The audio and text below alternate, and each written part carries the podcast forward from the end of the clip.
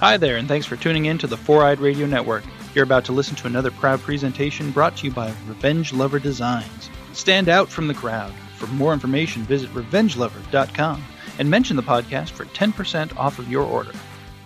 Today on Ranger Command Power Hour. Yo. Hey. Hello. Yo, yo, yo.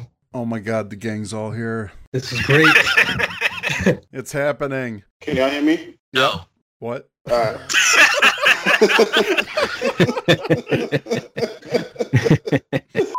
Wait, it's only 12 minutes past five over here. Wait, are you guys five behind or have you had DST yet? I'm on EST. I'm on Yeah. EST. Yeah, I'm on ES- Central. EST. You've had daylight savings, yeah? Yeah, spring forward. It was like a two, two, three months ago. Yeah. Uh, that sounds about right. Yeah. I don't remember. Whenever it gets dark in me, oh, time to go back inside. Yo, for real. That's how we were raised. This is feeling like a like a Legion episode right now. Yo. Basically. yeah.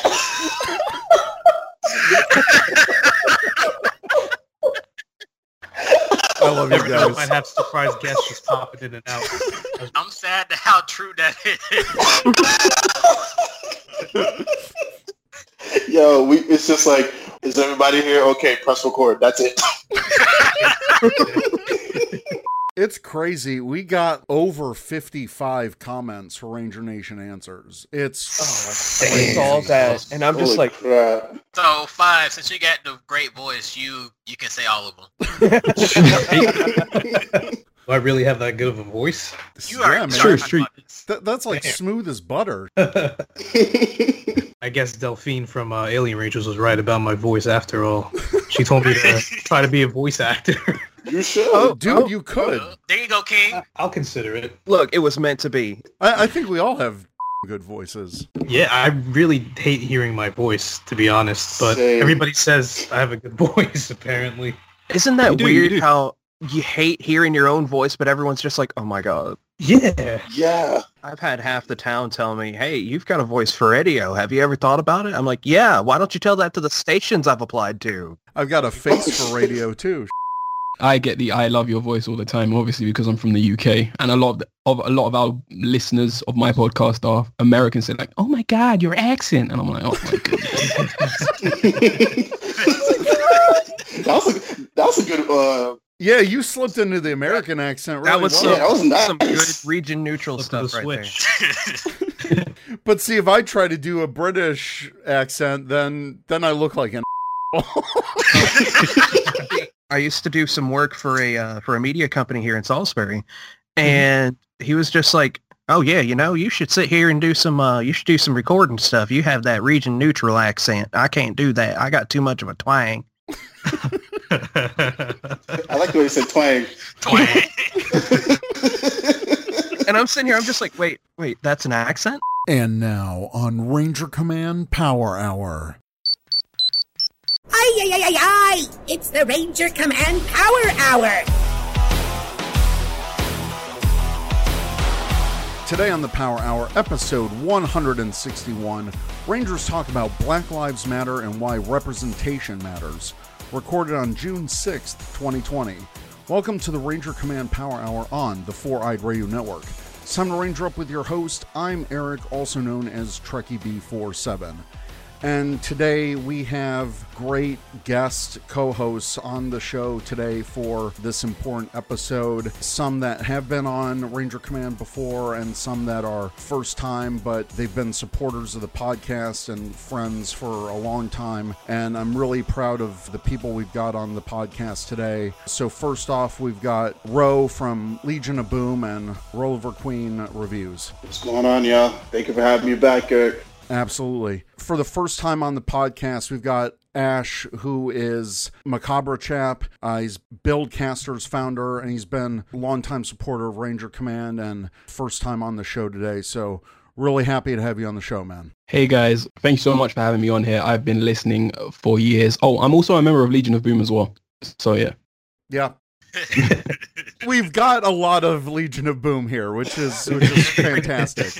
Crossover episode. Impromptu crossover. And we got five, Sentai 5, Power Rangers Hexagon, Legion of Boom, also part of Buildcasters. It's awesome to finally have you on the show. Thanks for really thanks for having me. Thanks for asking. It's a huge honor to be on the show. I've been listening basically since day one. That's awesome. And you're into Star Trek too, so you're already yeah. good in my book, man. So. I can't wait for Strange New Worlds, man. oh. Oh man. See, we, we, we could get in a whole other tangent on that. we also have uh, Vaughn, Mr. Cooper 92, also part of Legion affiliate, also Mighty Morphin Powered podcast. Vaughn, it's great to have you on the show, man. Thank you for having me, Eric. I've been listening for not too long, but quite a while to understand the feeling of this podcast. I love the podcast, by the way. You have a great voice. Oh, thank you.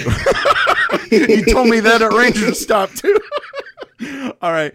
And then also longtime friend of the show, and he's also been on the show a few times. Uh, we've got Lee, Pirate Monkey, Monkey Ranger. Great to have you back, Lee.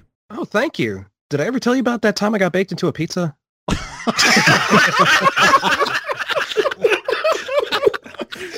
Well, well, you're all Red good one. Rangers in my book because you guys are you guys are awesome. So really great to have you on the show today. And we're not doing any ad reads. We're not doing any Patreon. We're just getting straight into uh, the show. And in the real world, in the fandom, it's been a crazy couple of weeks.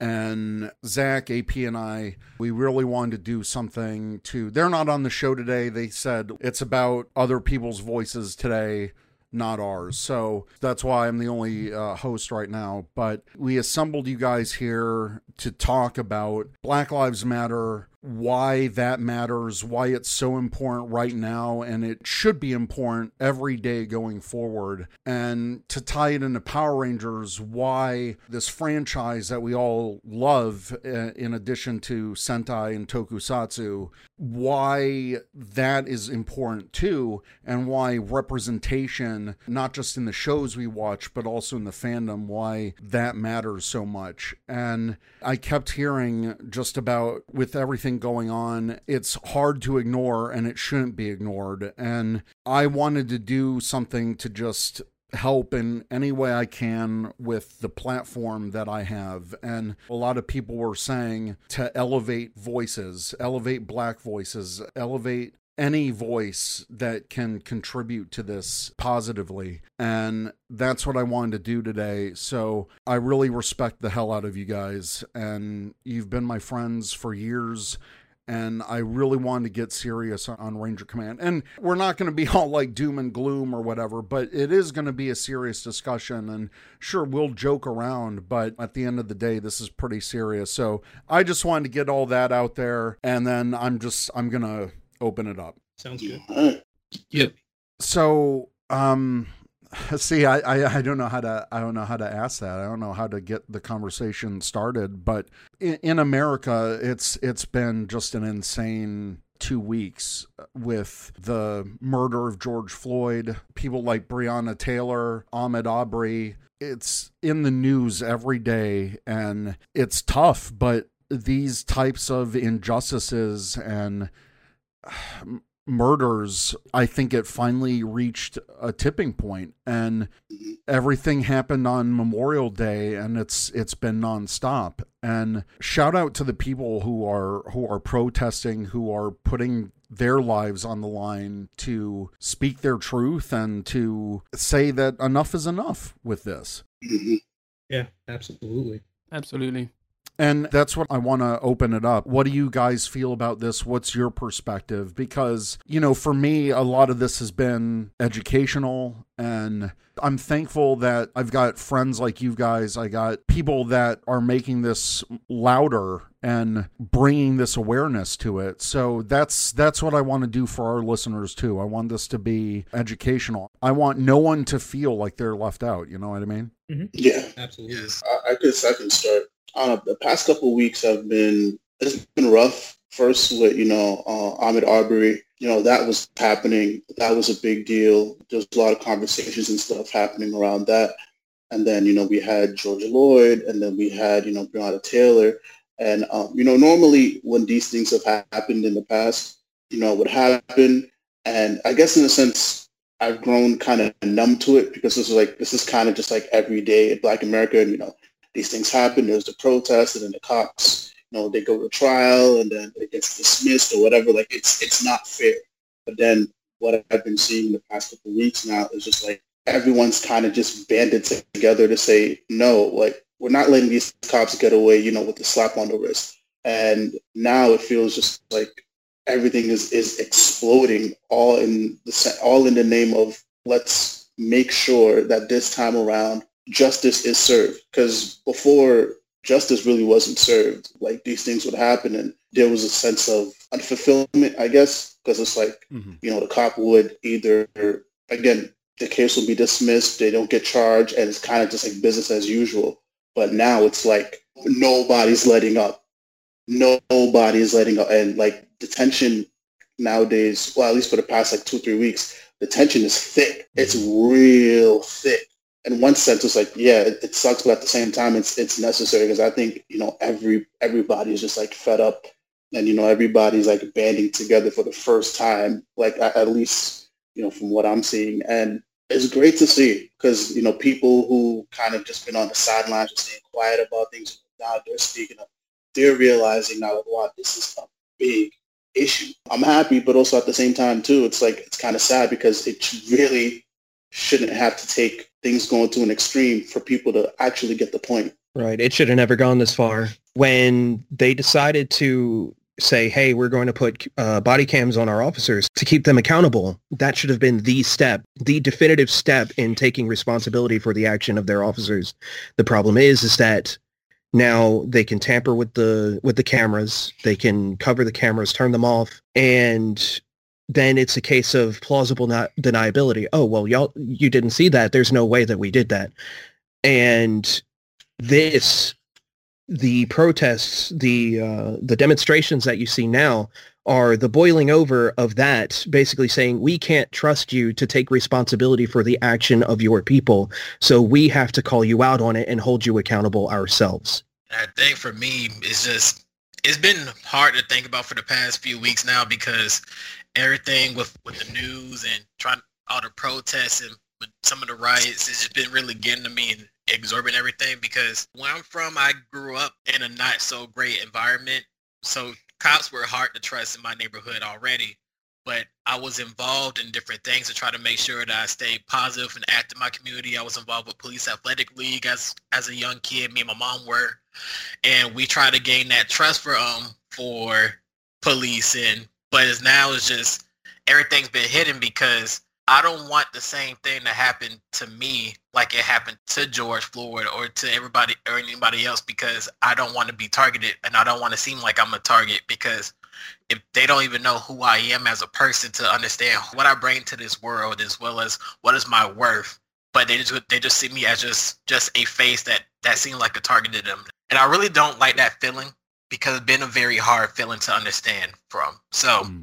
being mixed I kind of got both ends of that stick. And being mixed now, my my kids are mixed, and my daughter, she has you know really thick curly hair, caramel colored skin, brown eyes, and so with everything as it's been going on, you kind of get this underlying concern about how are people going to treat her? How is she going to be seen as an individual? And you can't do that just based on the color of her skin or where she comes from knowing that she's going to get different treatment than my son who is fair skinned, blonde, like we're talking like the poster child for the Aryan race, pretty much blonde hair, blue eyed, fair skin. And he's going to be treated completely differently than my daughter based on how he looks. Mm-hmm.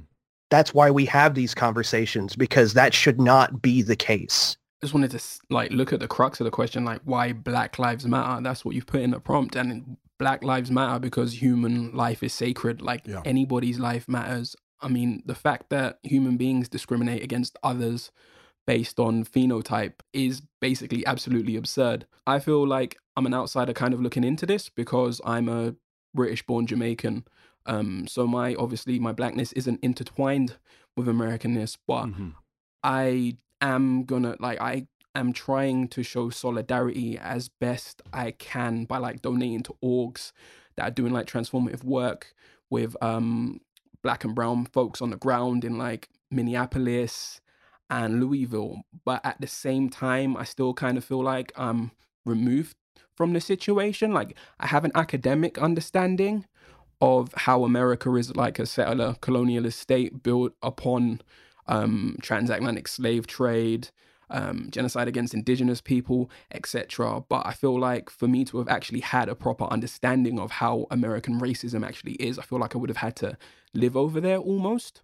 Mm. And that, but like for example, my experience in the United Kingdom, United Kingdom has a colonial past. I'm sure, as you all know, um, United Kingdom is also a country that like modern is based upon like white supremacist um, capitalism and the blood and labor of my ancestors. However, racism in the United Kingdom is very different. It's a lot more insidious. So it's not like you won't.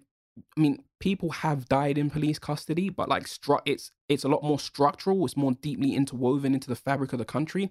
Like, for example, it's more likely to deny you a promotion or to see you like not have your health concerns taken into account when you visit the doctors and things like that, as opposed to police like tangibly taking your life away, if you see what I mean. Right. But there are instances of police brutality in the United Kingdom. I mean, since 1990, over a thousand people have died in police cas- custody um, in the United Kingdom, which is a lot considering our population is only 65 million, and a large proportion of that were black people. So it's kind of twofold. My experience is kind of twofold in that I feel like I feel solidarity with you guys, but I also feel like I'm an insider looking in, and I don't feel like I can truly understand your experiences unless I experience it myself. hmm Throughout my entire life, I've had friends of all different races, ethnicities, and all from all walks of life. And it wasn't until I I mean, I'm Indian, I'm not black, and I've had my own. I've dealt with my own bouts of racism against me and my family, especially in the post 9/11 world. hmm Um, you know, I've gone to school being called terrorist or made made fun of from where I'm from throughout my life, and it's it's really built up a lot of anger within me over the years. Anger that I haven't really still like let go or let out, but a lot of the times I try to find ways to really ease that. But I've grown up with a lot of black friends too, and especially in college. One time we've gotten pulled over once for going what two two miles over the speed limit. And then you know you could tell how certain cops act and how some certain cops don't act. And calling backup they they one time they called backup for a, a simple speed. And they just like kept interrogating us for a while. And then until they let us go like two hours later separated us and all that. But to see all these videos and to hear all these stories of police brutality happening all over the country, all over the world, it really builds up that anger within me again, which is pretty upsetting because I'm not who I used to be as a teenager or as a kid anymore. I'm a much more mature young man who tries to see a lot of things from different angles, but this is something that for Black Lives Matter, there's there's no other angle. You know, there's no there's no all lives matter until Black Lives Matter. That's been said plenty of times. Yeah. There's a lot of people saying blue lives matter too. No, they don't. It's Black Lives Matter first because the blue lives are taking them away. It makes me upset that I have a lot of friends that live, you know, very close to the protests too, that know people who are, you know, getting assaulted by cops during these protests, getting shot in the head by these so-called non-lethal rubber bullets. There's this whole fraternity within the police department also that they they'll always have each other's backs no matter what, which is the messed up part. We just saw that with the Buffalo police officers Exactly. pushing this old guy down. The Right. dude is like bleeding from his ears. He was 75 years old, and then they mm-hmm. had the nerve to sit there and say, "Oh well, he fell. Yeah, he fell because you shoved him." It's oh my blatantly goodness. obvious. And all those 57 You other cops, and they resigned in solidarity of those two. See, I don't, I I don't, yeah, That I hate that. Burns me up. Yep. That's why I said it builds up this anger within me again that I just, Mhm. I can't really I can't find ways to ease it. I have to really to let that out, which is kind of unfortunate because this is this is a, a prime example of an injustice that of an injustice that's just not being held accountable. Nobody's being ha- held accountable for this.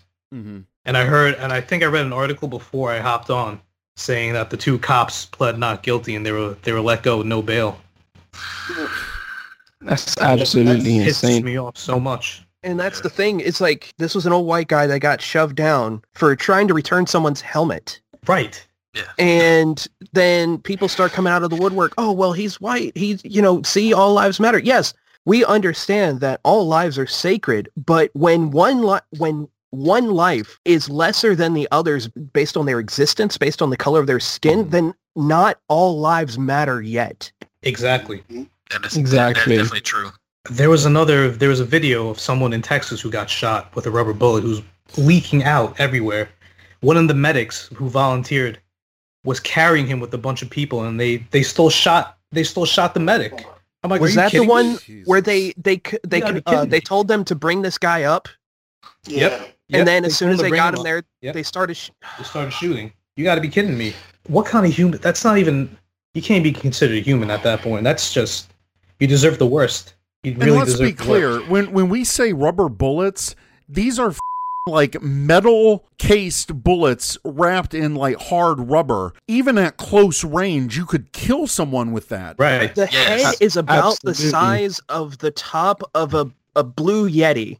Oh, It's Jesus. crazy. Wow, that's crazy. I've got a blue yeti in front of me. Me too. If something that large hit me with enough force, that could kill anyone. There was a there was a girl Absolutely. There was a girl who got shot in the head. Her eyeball popped out. Practically. Yeah. She's got brain damage now. Who's going to be accountable for that? Nobody. This is exactly what we Yeah. why this is why Why people protest. This is why people speak up because this is not when the police are doing this as an answer to people speaking up. Not all lives matter. Mm-hmm. Exactly.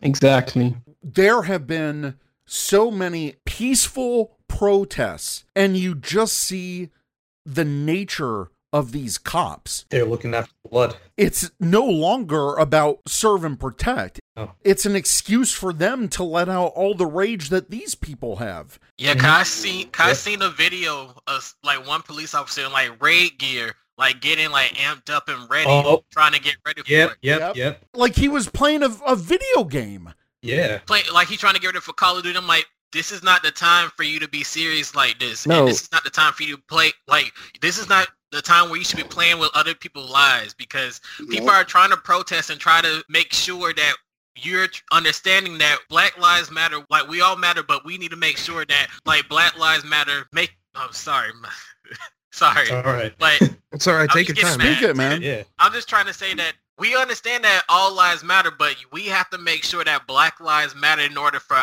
in order for all lives to matter Exactly. Yep. Although those uh what was it, the six or seven cops that ripped the, the, the black couple out of the car?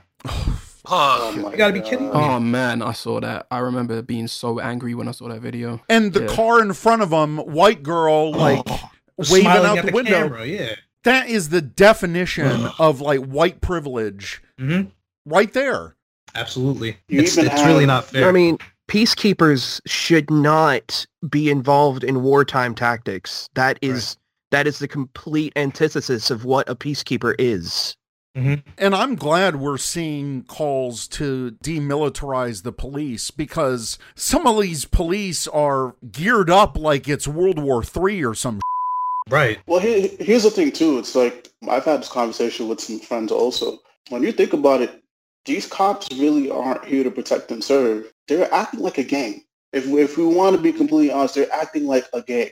The dangerous part is that this gang is heavily protected.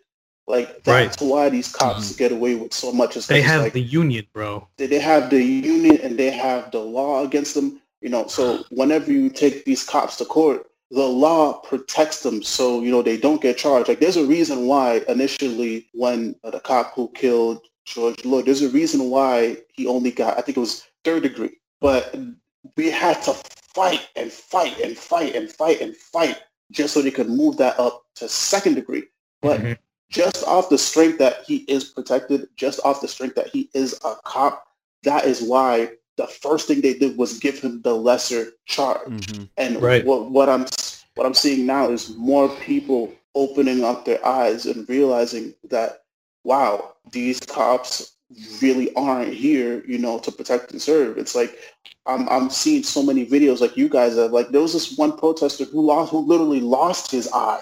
He Mhm. lost his Oh, eye due to the rubber bullet.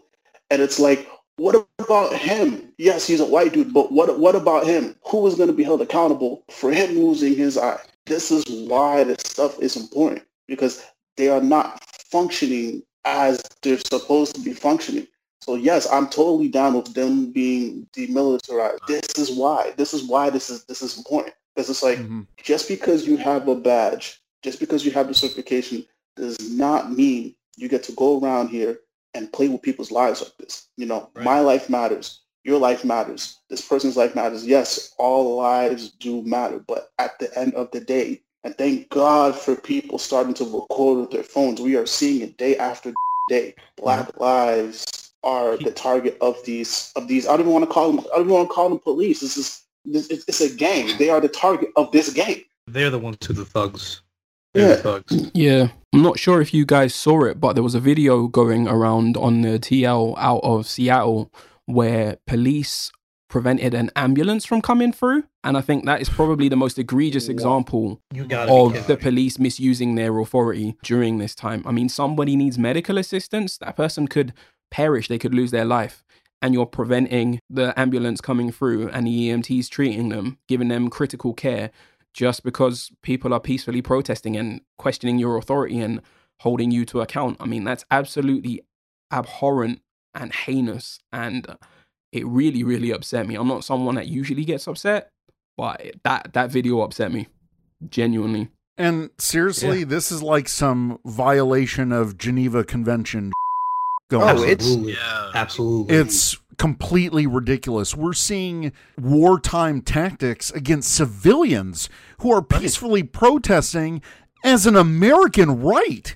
I understand, like, trying to protect against rioting and, and some of the more violent stuff, but I've seen cops go corral people on these videos for literally just peacefully protesting. There's Mhm. there's no violence towards the cops. Yeah, sure, people are swearing off at them, whatever, but that's their right as Americans, as long as they're not, you know, causing damage to the police. But you have to fight back when when these cops are. I saw one video coming out from near where I live in Chicago.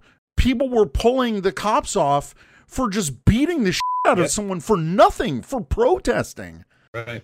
I've seen videos like that in New York where um they beat up a delivery guy on a bike. Are you kidding me?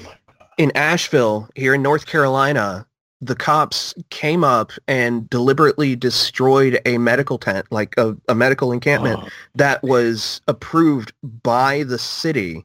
you gotta be kidding. That's insane. The footage was taken out and everything, and it was it was uh people tried to deny it and everything. It was confirmed that they did this to a city sanctioned medical tent for the protests.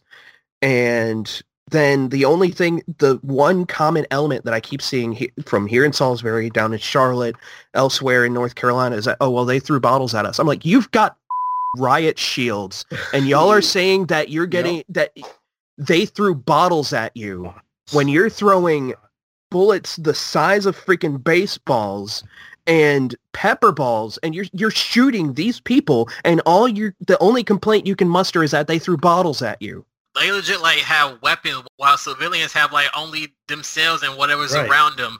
It just feels like they're it feels like they're not here majority of them are here not here to protect and serve. They just want to bully because they want to because they want to feel like they have the power. And- to do And it. that's the bad thing. These this was apparent this was obvious before any of this happened that people are joining the force because they have something to prove. They want to Mhm. get behind that badge and be able to sit here and put people down because they feel that's what gives them the right. These are folks who have been held accountable time and time again for like was it um it was the the officer who knelt on George Floyd.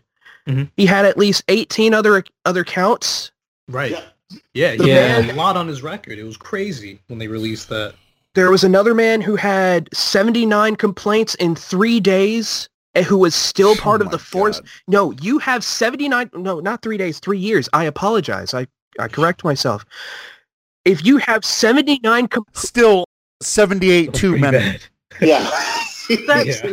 you're sitting here and you're employing someone who has 79 infractions. If I even get one infraction at my job, I am put in, you know, I'm disciplined for it. So what is Yeah. to say that you sit here and have a job where you can have 79 infractions and still be employed and then sit here and say that there's no problem? Right. it goes back to you know my initial point of them being protected because let's just say you know let's just say for a, a doctor let's just put that into example you know if a doctor was to kill somebody purposely while in operation you know they, they had a vendetta out against this person and boom they committed a crime right there that person died that doctor loses all of their certification that is it Yeah. all that hard mm-hmm. work that you put to getting that certification whether it was your you know PhD, whatever, that is out the window. You can no longer get work. For a cop, they can do X, Y, Z as many times as they want and they will still be employed. And that is the dangerous part here.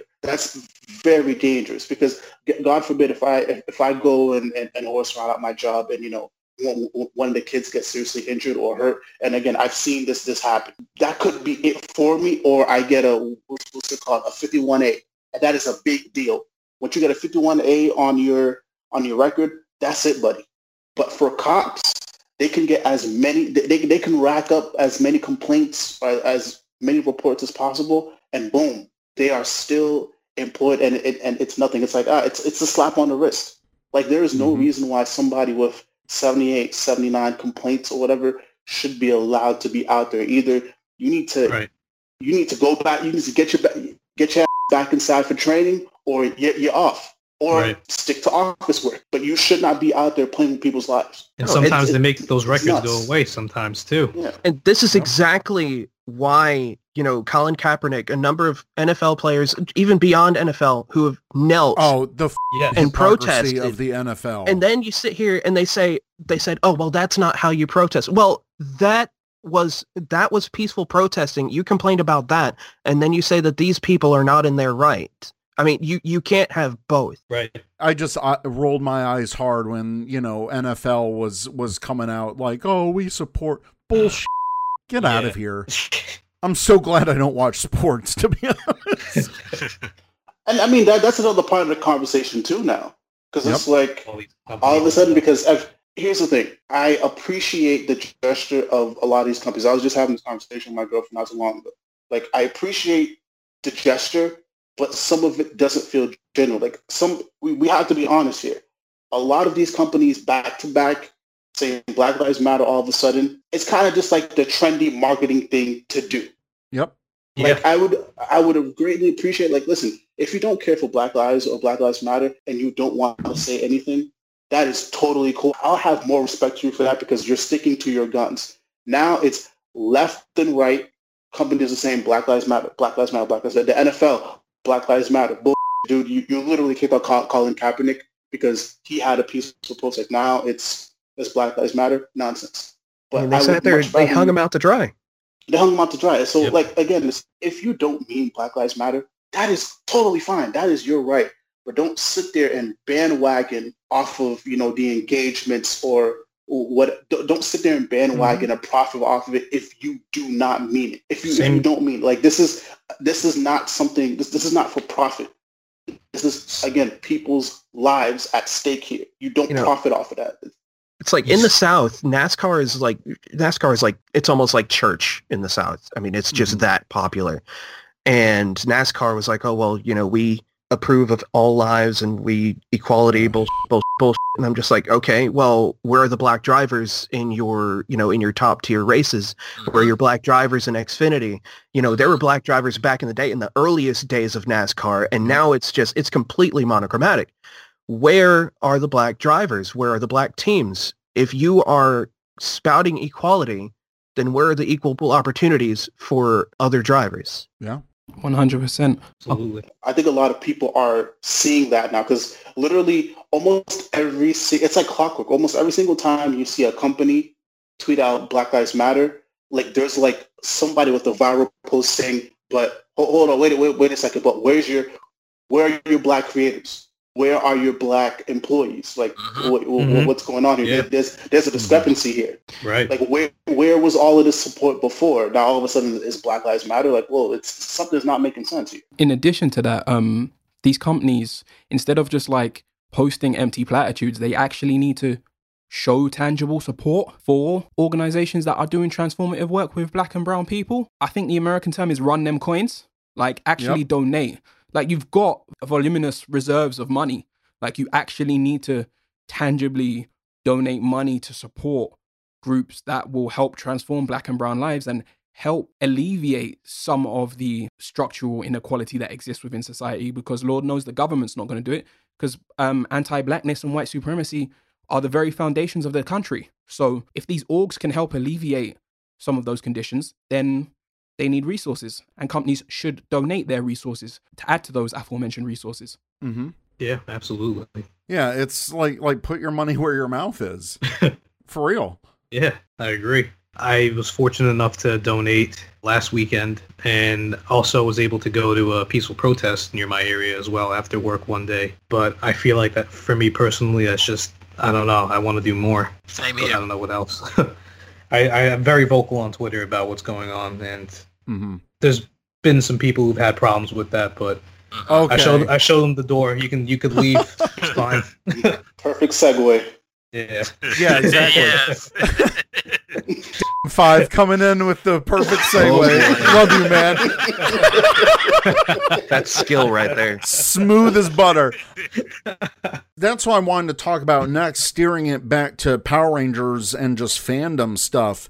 My God, the amount of hypocrisy I'm seeing Oh, in the fandom. Holy So mother Oh, of man. God. Can I start this off? Go. yeah, Yeah. All right. please the fandom right now, especially on Twitter, has been a little bit more. I don't, some of some it's been open, but some of them they've been making making it as a joke.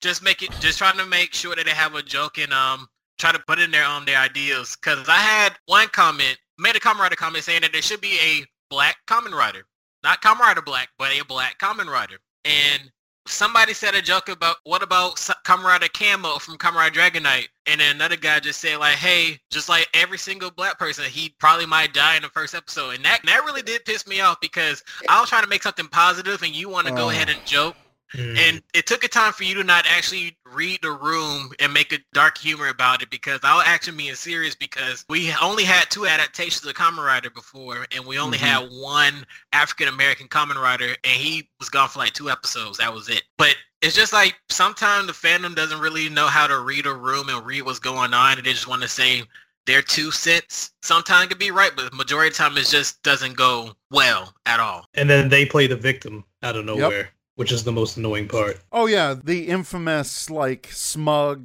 Toku time Oh yeah. BS. Ah. and See- this Oh, this, boy. this person has been a problem in the fandom for like months now. They like highlighted some post that my co-host Zach and he got attacked by this person's followers Oh my days. god. And Jeez. using your platform for that kind of hate, they made a public post. Here's all the Black Lives Matter stuff I muted because I'm sick of seeing it. You to the highest degree. keep that to yourself. Seriously, she started playing victim immediately after. You don't purposely do that. Apparently, that's like a pattern with Oh, this yeah. person, and that's the type of that you're starting to see, Mm-hmm. like from some of these people. Like it's it's a joke, and God, there's there's one guy who was just like, oh well, all lives matter, and it's like you don't You- get it. You, you don't understand it at all. You don't understand it. You're not listening to members of this community of this fandom Right. who are telling you that's wrong. These are the people that are being affected and you're not listening. All for a joke? Like what kind of person are you?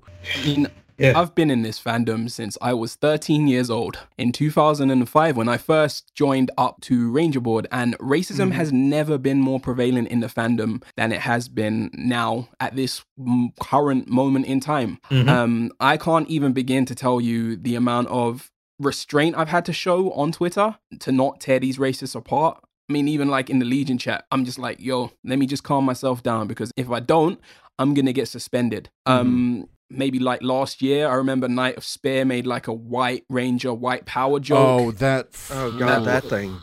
that was one of the first things I saw. I remember I was just like, oh my god. Then there was the instance that Von just mentioned, then the smug thing, and I've seen various other like racial microaggressions just bouncing Mhm. around the tokusatsu fandom. I mean, it's to be expected. Um, the tokusatsu fandom does have some cross pollination with anime Twitter, and Sure. anime Twitter is known to just be like toxically racist and anti-black. A lot of anti-Twitter is like 4chan and things like that. So, and, and Mhm. channers are absolutely deplorable. Absolutely. I mean, I mean, what do you expect? Fandom is a microcosm of wider society, so it's gonna the, the Right. anti-blackness and white supremacy that are present in wider society are going to be reflected in fandom. I just wish it wasn't so prevalent. And like every single time you try to bring it up, it's just like, ha ha ha, we're just joking, ha ha ha, ironic hipster racism. It's just like, no, racism is f- racism, regardless of whether you're doing it ironically or not. for a, a show that we all love that promotes diversity and inclusion and teamwork, man, some people must just be watching this for the explosions or some and not getting any god lessons out of it. And Power Rangers is not known for being subtle when it comes to its moral message of the day. To Oh, the point no. where Oh we God. critically complain about it. So even on a base level to not understand the basic messages that a 5-year-old should be getting? Come on. I mean, it- that's what's that's what's really painful about it is that for the better part, most well, the vast majority of active Toku Twitter is well beyond the target market of Power Rangers, and if they can't understand the basic concept of what Power Rangers is, then there is a problem. The dynamic of Power Rangers, th- uh, the team, is basically what we're trying to convey. Is we're that we're a human team. exactly? If we can't support other humans and be compassionate for people, then what's the point? if there is a member of the team that is less than okay, if there is a problem with a member of the team, then the team is not at full strength. hmm That is what we're trying to say about society. Yep. Mm-hmm. Yeah. my biggest problem is that let's start off with this. Power Rangers has been around for God knows how long. What twenty? What, what, what year are we on? 26, 27? What are we on? 27. 27 years. 27. Seven. We, we're on 27. Gosh. Tokusatsu's been around for, for much longer. Super Sentai, you know, probably the same the same amount. 45, 50 years Kamen Forty. Rider, like Ultraman 60 years. It keeps going. Yeah. It's, Pretty it's- much. It, it's been around for so long. And for us to have a community and for, you know, these guys not to understand that and then for them to make a joke about what it is that we're going through, it's almost like a slap in the face. Mm-hmm. That's what's kind of just been like bothering me this this entire time. I mean, we've seen it in Mighty Morphin. We've seen it in Turbo. There's just so many examples of it being a united front. Even when you have the Tommy Focus episodes, regardless, it's still a united front no matter who the person in charge is. Yeah. And for you to sit there and, and make a, a joke or a mockery of that or not even acknowledge that the people that you love who make this community and you're not acknowledging what they're going through, you're making a mockery of that, it's wild. And the problem too is just like what I'm seeing is that everybody has seen the effects of what's happening in the past couple of weeks. Everybody has it. You can't skip it. And the one thing I do love is just like everybody is being vocal about it. Even in my J-Rock scene, visual casing, there's people talking about this. Utada Hikaru is talking about this. And this is the person who sang for Kingdom Hearts, which which is nuts. That's just, it's crazy. We got Kier May Ray. Yes. Yep. Kiramai Red. Dude was sick with COVID 19 and he's coming out of that like Black Lives Matter. Wait, what? this happened? Yeah. Yeah. Yeah. Oh, yes. And it's like, okay, if this guy could speak up and he's suffering from COVID, then there's no excuse for it. Best Sentai Red we've had in 10 years. He's like 18 years old. That's kind of dope still. this guy is young as f- and he gets it. It's the future. The kids are all right. the, part that boggles my mind is these kids. Um, I'm gonna call them kids because they're acting like kids. You know, these kids have all these examples right in front of them of influential Japanese people, their peers. They have so many examples of them doing the right thing, and they still choose not to. That's why, you know, I said what I said. It was just like, I, I don't even want to give them the excuse of that, or oh, they're kids. It's, it's not the fact that you're a kid or, you know, you may know not know how to read the room you know exactly how to read the room. You know exactly how to act, and you see all these examples in front of you, and you're choosing to do the complete opposite. Right. Did anyone see that video of that young girl, like that 14 year old girl? She was filming her front facing camera arguing against her racist parents. Yes. Did, yes. Oh, white 14 year old girl. If she can get it, everyone else in this fandom should be getting it. Right. And even then, um, because people are like, oh, well, children are the product of their raising and whatnot. This girl sat there and went beyond her raising and educated herself and came mm-hmm. back with those lessons to her parents. We can't use that as an excuse. No. You have to pull yourself out of your ignorance and educate yourself. That's right. Absolutely. These kids that are exclusively tokusatsu fans don't have any excuse whatsoever because even if you look at Toku and the Henshin hero subgenre, even though it's very monocultural, monochromatic, like it's based at its very core on the tenets of peace, love, justice, and accepting the humanity of others. And racist behavior is not in line with that, and it doesn't mm-hmm. align with that. So even when watching Toku, they're learning these basic concepts. So they've got no excuse for their heinous behavior, like whatsoever. And why do you think that they have those messages over there? I mean, racism is not just a United States thing. They deal with it in Japan. They deal with it in the UK. They deal with it. Th- this is a global phenomenon. Absolutely. If they're right. teaching those lessons in Japan for a reason, then how can you not learn that?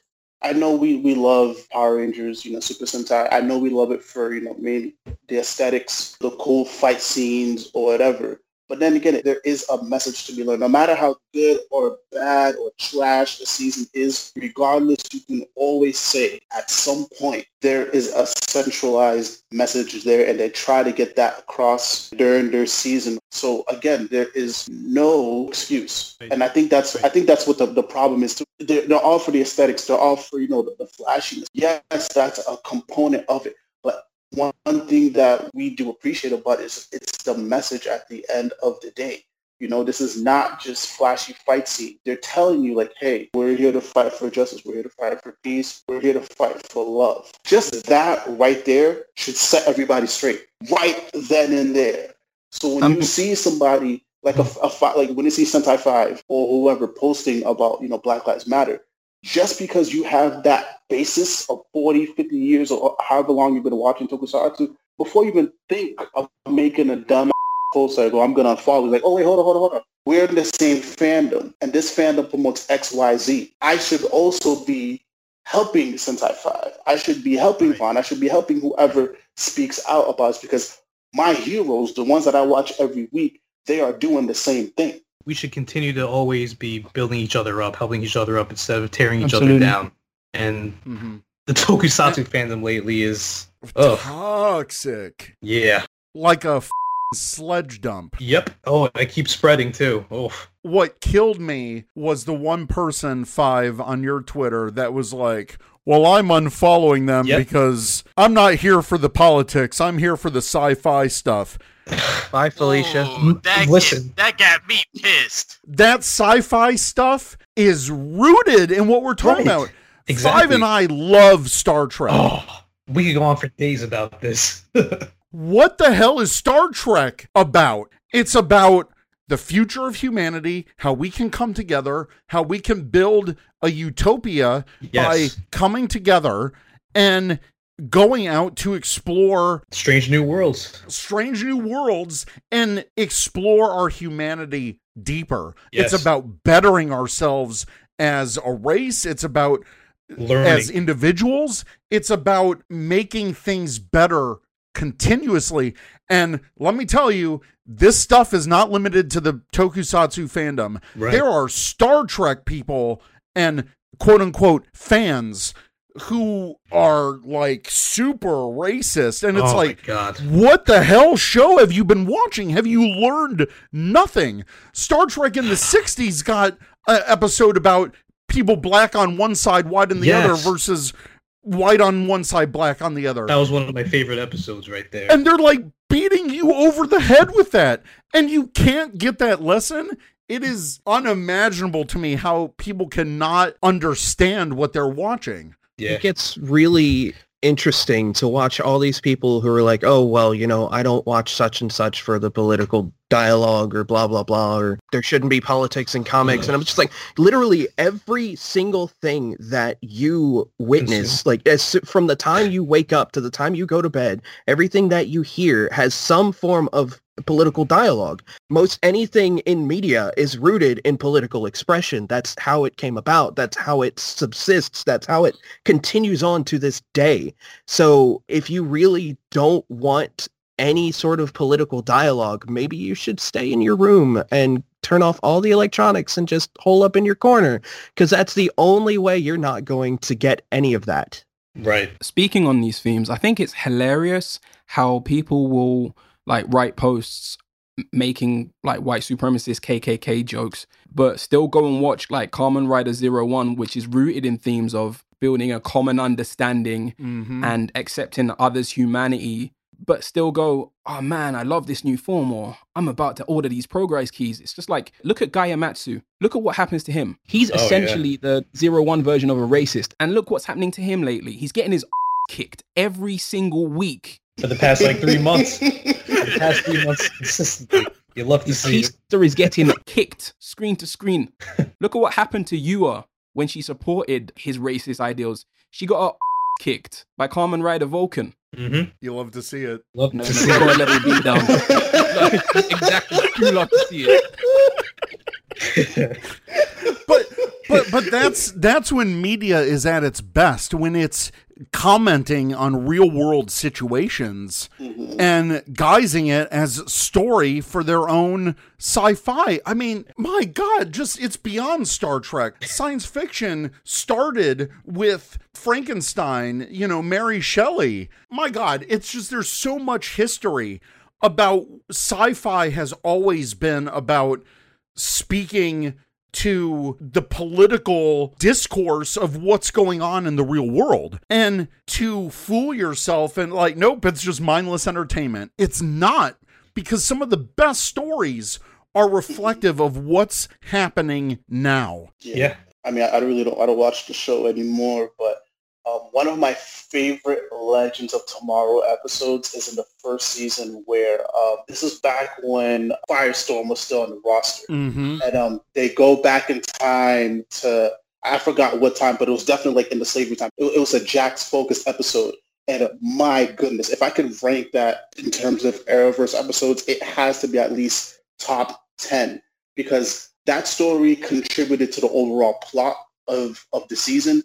But it did a great job of just using the basis of team, which was, you know, the time travel. And they did not skip over that certain part in history just so mm-hmm. they can highlight we may be time travelers, but at the same time too, these issues did happen. This is a part of history. This is part of our society growing up. And there's just so many examples of that, even even in comic books. And I'm a huge comic book guy. You know, mm-hmm. like I'm reading a, a, Black Lightning story called Cold Dead Hands, and you would even just even though it's fiction, but you would think that it's it's something that is so relevant to our time now because it's talking about violence, it's talking about police brutality, how police view black people. Like there's literally a scene where a cop shoots a, a, a black man who was literally running to his family during a time of crisis. He shoots him and after shooting him, he makes all these excuses on why he shot him, which is an exact reflection of what we see now. Cops will come up with the most absurd excuses on mm-hmm. why they will kill somebody. And again, to, to see all of that and to be a part of these different subgroups and to still act the way you act, again, it's, it's, it's, it's bonkers. Literally, this stuff is, it's beating you over the head. It's, it's right there. It's, it's teaching you all these themes and for some strange reason, it, it goes over your head. And that's the part that, that confuses me so much about this fandom. Power Rangers beats the stuff over the head all the time. And Ro, to bring it back to Power Rangers again, Power Rangers Time Force. Look at that season. look at didn't Katie had an episode when she went back in time and she felt some of that mm-hmm. pressure like that? Yep. Yep. And They were all looking at her and giving her weird looks. I remember that one. I remember that too. And can you look at that episode? You can look at when Trip felt pressure because he was an alien and Eric was trying to um trying to hurt another alien that was that was good. Yep. Yeah. Power Rangers pushes that message in pretty much in the show, but nobody really pay attention to it because everybody wants to look at pew pew pow pow. Yeah. Come on, Same with um same with SPD also. Yes. SPD does that Yep. twice. Yeah, I was just going to say times. that. Look, Jack Landers is a black leader Yeah. in a police organization. And my God, I love SPD. And when, I mean, I'm about to go off, but Please do. Oh, go off, brother. Go off, brother. no. Go off. this is your field. This is it. Let's go. Talk to I'll back I can only back you up. That's all I can do. uh, look, Sky was a piece of, Oh, absolutely. Reach. but he grew. Yeah. He grew. And it was because of what Jack was doing. Jack gave him the opportunity to learn. Yes. And Jack had to grow too. There was growing pains for everyone that season, but the whole point was they were able to learn off of each other. And the most powerful moment in SPD for me was when Jack gave Sky his morpher. Yes. Yes. Yes. That was the most epic and Sky was like, "Are, are you sure?" Like I like I'm freaking tearing up right now. Like that was powerful. yeah. And for Jack as as a black leader to give over his power to someone who was being a for most of the season to see that Sky was growing too. I love SPD. And Right. I know it's sensitive with like, you know, police and media and, and all that stuff going on. Mm. But to say that Power Rangers has never touched this stuff, get out of here. Right. For real. And SPD would never stand for this kind of police brutality. Oh no, Jack Landers. Jack Absolutely Landers, we- Jack Landers would be the first one to literally step up and snap back, saying like, "This isn't right," in any of And that. if he can, if he can grab, if Jack can growl at um at Doggy Kruger, you know what he'll do if he Right. if it happened in real life. Oh man. He's not afraid to step up to authority like that. I mean, yeah, and the whole the leader, Doggy Kruger, he's an alien. He's not Right. even human, and he's teaching these guys Exactly. and, and, and girls. Like, come so on, good. it's so good. I freaking love Doggy Kruger, man. Best mentor SPD ever. just go, man. Honestly, SPD is just go. Like, They had, yeah, they had to learn from um, a talking. Uh, what was it? talking gorilla. a talking puppet. Yeah. oh yeah. The, Sergeant the Silverback. mode. Oh, Yeah. Silver. oh my God, Oh, Silver. And Silverback? oh, uh, once again, John Tui, Yep. goat. Oh yeah, go. I'm so jealous you guys got to meet him at Ranger Stop. Wait, John Tui was Silverback as well? Yeah. Yeah. Yeah. What? Yeah. Yeah, that was John Tui. Yep. yeah. Son. He even did the silverback voice at Ranger Stop. I, I wanted to just die. Meeting him was like greatest fandom day of my life. Like I'm like, Oh, after here. this, I can be done. He's mad tall as well, right? No, he was shorter than me. He's, he's Really? short, but yeah, Oh, he's he's short. Like I, I'm six one. He's got to be like five eleven. Yeah, Ash, he's like the same. He's kind of like the same height as me, pretty much. Oh, raw. No way. Yeah, but he's such a nicest man. That guy is built. I swear to God, his arm must have been thicker than my head. It was like, God, what are you? I was like, Wild. great bear hug. That guy Yeah, is a- amazing. He's a teddy bear. Anyways, that that's like the John Tui part of the segment. Excellent. Sorry about that. but, but but no, like five. Just going back to like Star Trek for a bit. Mm-hmm. Deep Space Nine, past Oh. tense. Yes, that's a powerful. Oh my god, that's a powerful episode.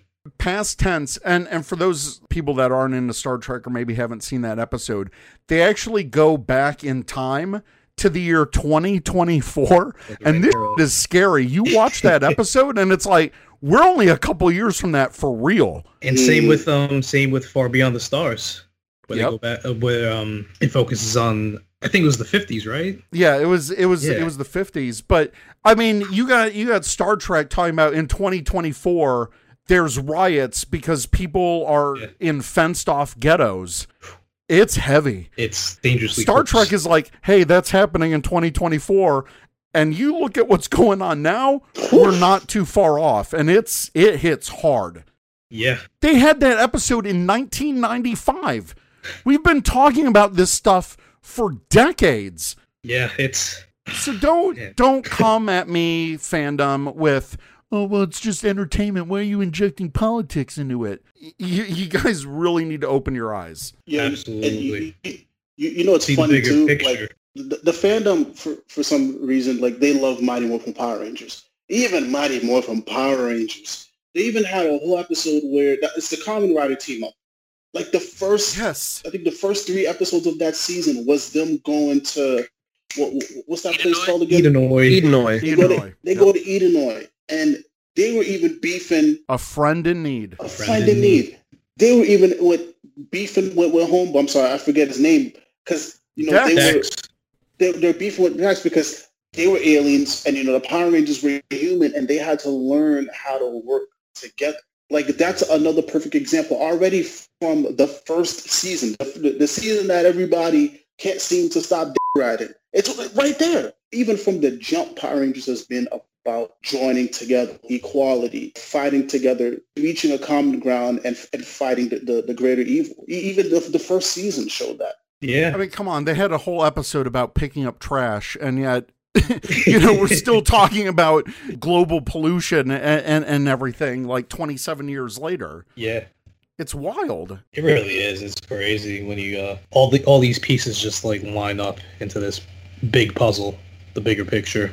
So we're talking about these things, and to bring it back to Power Rangers, that's why Power Rangers, I think, has been so successful, is because of all of the representation that it brings for people. And it seems like we've got half of Legion here on the podcast, but I love what you've guys done, like with TJ Day.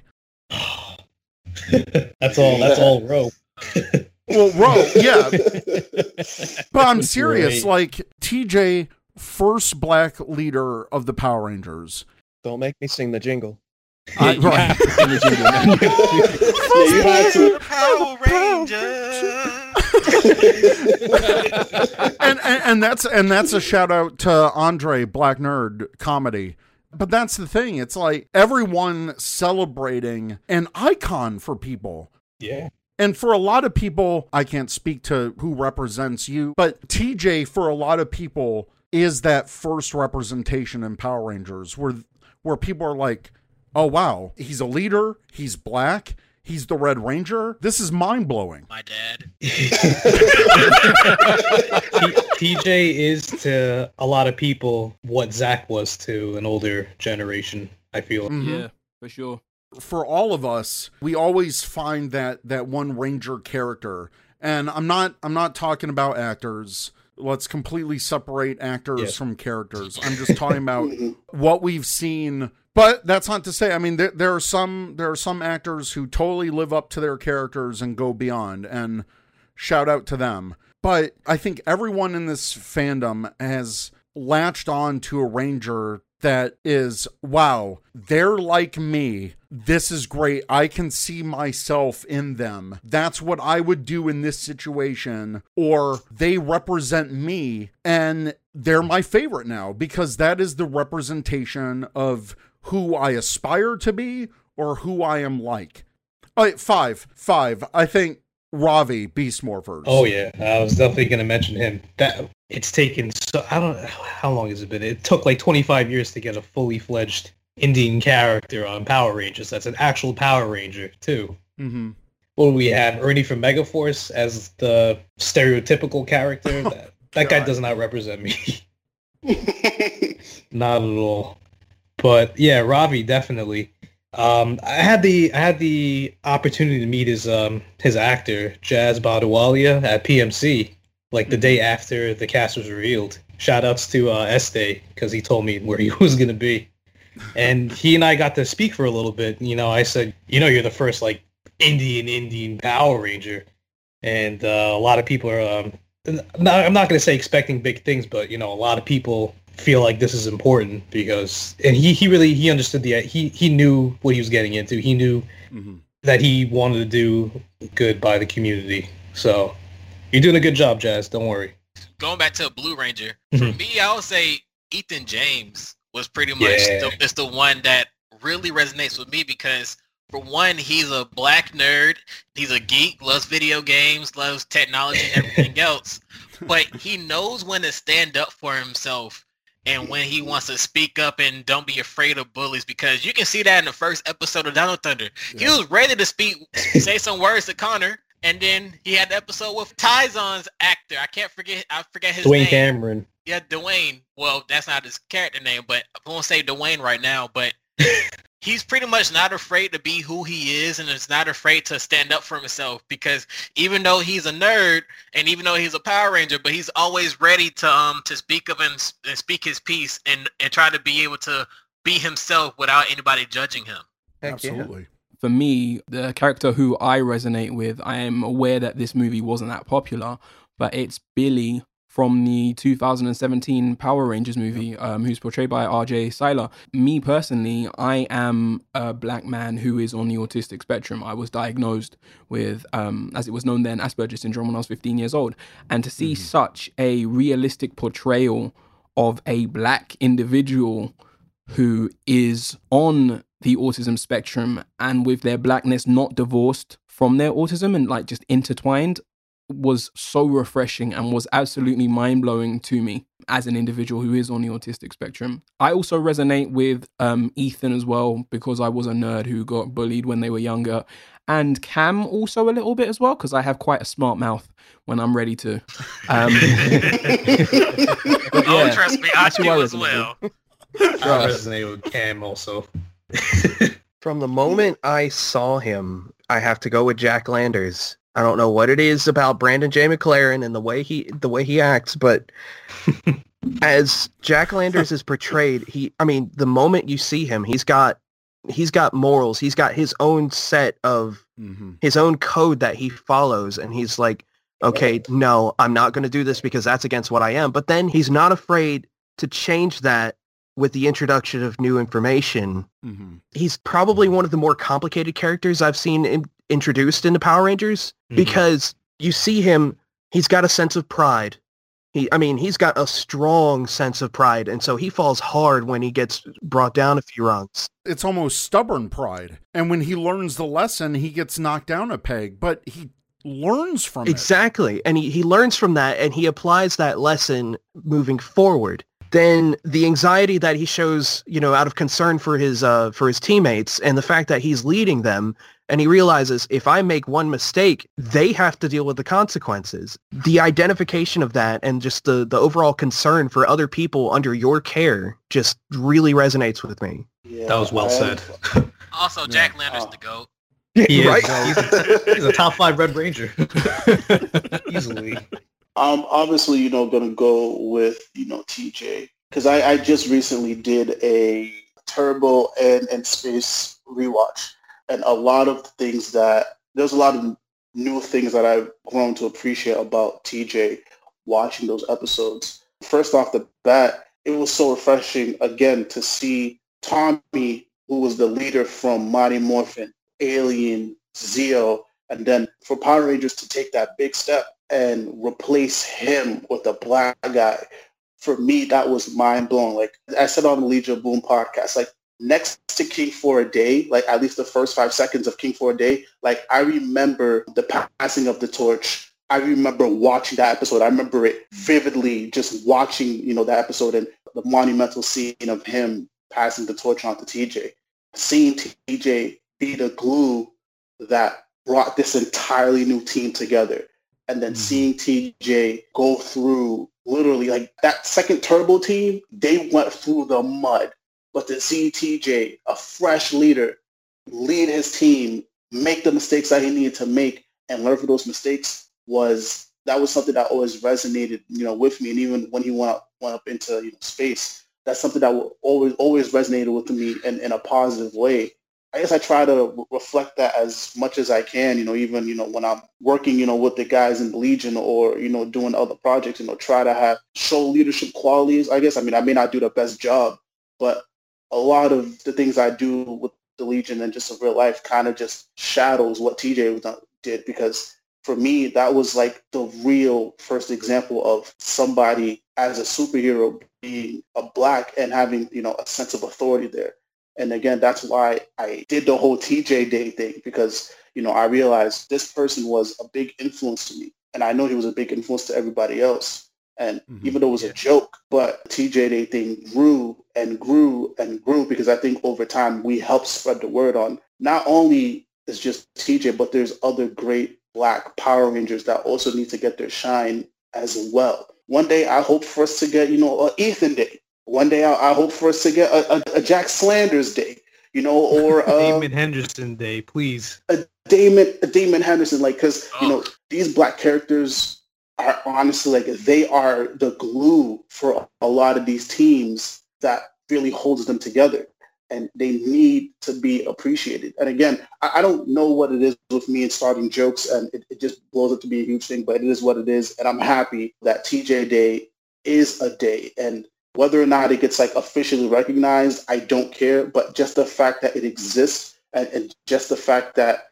more and more people are starting to understand the importance of these characters is something that I'm very proud of. And it also goes back to the Legion of Boom as well. It's just like the way the Legion was, it never was supposed to be like this. I'll tell you that right now. Yeah. This was this was not the intention. What I'm doing with my comic book thing, that was supposed to be the Legion, but, I, but for some strange reason, it grew to what it was, and I'm happy with that because not to say there wasn't black representation, but I felt that there was a lack of it. So it was important mm-hmm. for us to get you know five Vaughn, Ash, Carl, and all of them, even Pre as well. It was important for us to have that group, that diverse group, so we can get our own little pocket in the fandom so we can show that there's more voices when it comes to Tokusatsu and Power Rangers as well. I feel like there, there needed to be another side to things, you know, not to say you guys in Ranger Command, you know, Ranger Liz, and not to say you guys weren't doing good work, but we felt that there needed to be another voice there as well. And again, I'm happy with what we're doing. Absolutely. And that's why I wanted all of you guys on the show because everyone's doing their own projects. We're trying to all speak about our experiences and anything that we can do to help elevate you guys or, or anyone in the fandom. You know, that's Ranger Command was all about let's focus on Ranger Nation. You know, that's why we've got 50 comments for to answer a question is because at the end of the day, people just want to be heard and they want a platform to be heard on. That's why I respect the hell out of Legion. You guys are doing great work and thank you. all, all, of you guys are doing great work for your creative talents to push something positive into the fandom. There's a lot of people who complain about, oh, there's these big voices in the fandom. And anyone who complains about that, then put in the work. Mm-hmm. If you want your voice to be heard, put in the work. It's not like all of us just hopped onto Twitter and all of a sudden we were big. Sh- Right. We put in the work to make our voices heard. And that's a microcosm of what this whole movement is about. People want to be heard. They want their truth to be heard. And if it takes protesting to do it, that's what you're it's going to do. But it's not going to be you sitting at home complaining to no one. You have to do the work. Mm-hmm. Well said. Couldn't have said it any better. Yep. Bringing it back to Power Rangers, I think that's the beauty of this franchise because for 27 years, we now have hundreds of characters that come from all walks of life. Obviously, there should be better LGBTQ representation, but even the 2017 movie took a step in that direction. In the comics, Remy and Ari, mm-hmm. and Power Rangers is taking those steps, and they have taken those steps for 27 years. And I think that's why we got so many responses to what Power Ranger you feel represents yourself. It's because Power Rangers has covered it all. Sure, there's more work that needs to be done and they could be representing more people, but it's one of the few global franchises to highlight the importance of inclusion and diversity over generational periods now. That was very well said. That's the thing about Power Rangers is that is year after year they put in the work to show that you have this team that's a unified front from various outlooks of life who go in day in and day out to protect whether it's their, you know, their city, the world, another planet, other galaxies, and they can do it as a united front. And I think that one of the underlying messages of Power Rangers is that it's not just a one and done deal. You can't sit here and say, oh, hey, look, we've got a team representative of various races, colors, and walks of life. We're done. No, it's a constant, it's a job. You have to put in mm-hmm. the work. You have to put in the effort. And it's not well, I've done the work. My grandfather did the work. My father did the work. I don't have to, or my son doesn't have to. They're going to have to do the work as well. Mm. And that's one of the things I pull from Power Rangers is that they keep coming back because the work keeps needing to be done. Yeah, well said. Yeah, and again, it, even with this movement, yes, we are seeing great strides. I can honestly say, like, what's happening now is it is a massive step in the right direction. But even after all is said and done, there's still more to be done. There's more awareness to be done. There's, there's more inclusion to be done. Hell, we may not even live to see more of these great strides happen, but as long as we're doing the work now and using whatever platforms that we have, whether big or small, regardless, now we still need to be putting in the work. You have kids or you know family members again they they're gonna have to do it as well. Like this is this is not over. This is far from over but it is a step in the right direction eric again this is why i appreciate you having us here because again this is just another step in the mm-hmm. right direction and this isn't over. This, this is this if anything this is to be continued. It's only the beginning. Yeah. And i can say something too. Pretty much i want to thank Power Rangers, like the overall franchise, for just making me who I am as a person today. Because without the franchise, without the morals that it gave me as a kid, I wouldn't be in a position where I am now, personally, professionally as well.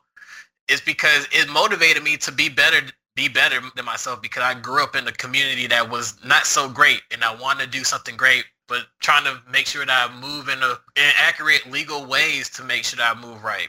So mm-hmm. every time that I watch Power Rangers, I get kept myself motivated to do better and be better because my heroes are doing better, like as a ranger as well as personally. And I just want to feel like I want to feel empowered. So having this talk right now makes me feel more appreciative of the, of the franchise because me as a black person has a voice. Well, I wouldn't have made friends on, on Twitter or anybody else because of my love of Power Rangers. I wouldn't have been friends with majority of people in Legion of Boom because of Power Rangers or Tokusatsu or people in just in general, because we all like the same thing. And we all should be coming together because we all like the same thing. We all should be following the same morals and values. So one thing I do love about this franchise is that I do love the fact that they give us a voice and they give us a pretty much a dialogue majority of the time. I feel more appreciative and I also feel like I should be more appreciative as well as everything else is happening. So I want to thank you, Eric, for just like having us here because me being able to um, say what I feel and how I approach things and how I think, I really want to thank you because sometimes we don't really get that platform and it's and it's great to have somebody that can give us that platform and speak up about everything. You're absolutely welcome. And I love having you guys on. I, I know half of you guys are on here for the first time, but it's been a long time coming because you guys have not just great physical voices, but powerful perspectives too.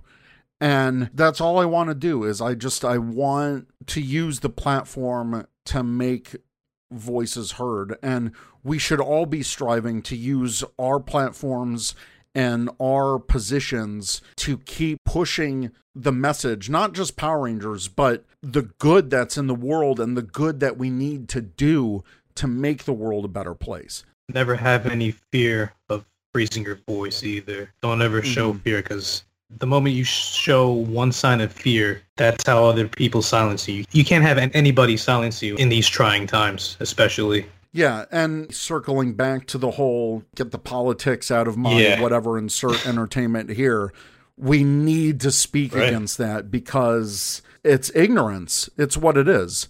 And you know, I can admit my ignorance to being a white person that I know my privilege. And I I know I have not had some of the struggles that you guys have had. And but through education that's that's the only way we can dig ourselves out of this. We we have to be open to change and we have to be open to learning about painful things that other people are going through. That's empathy. That's what we need to have.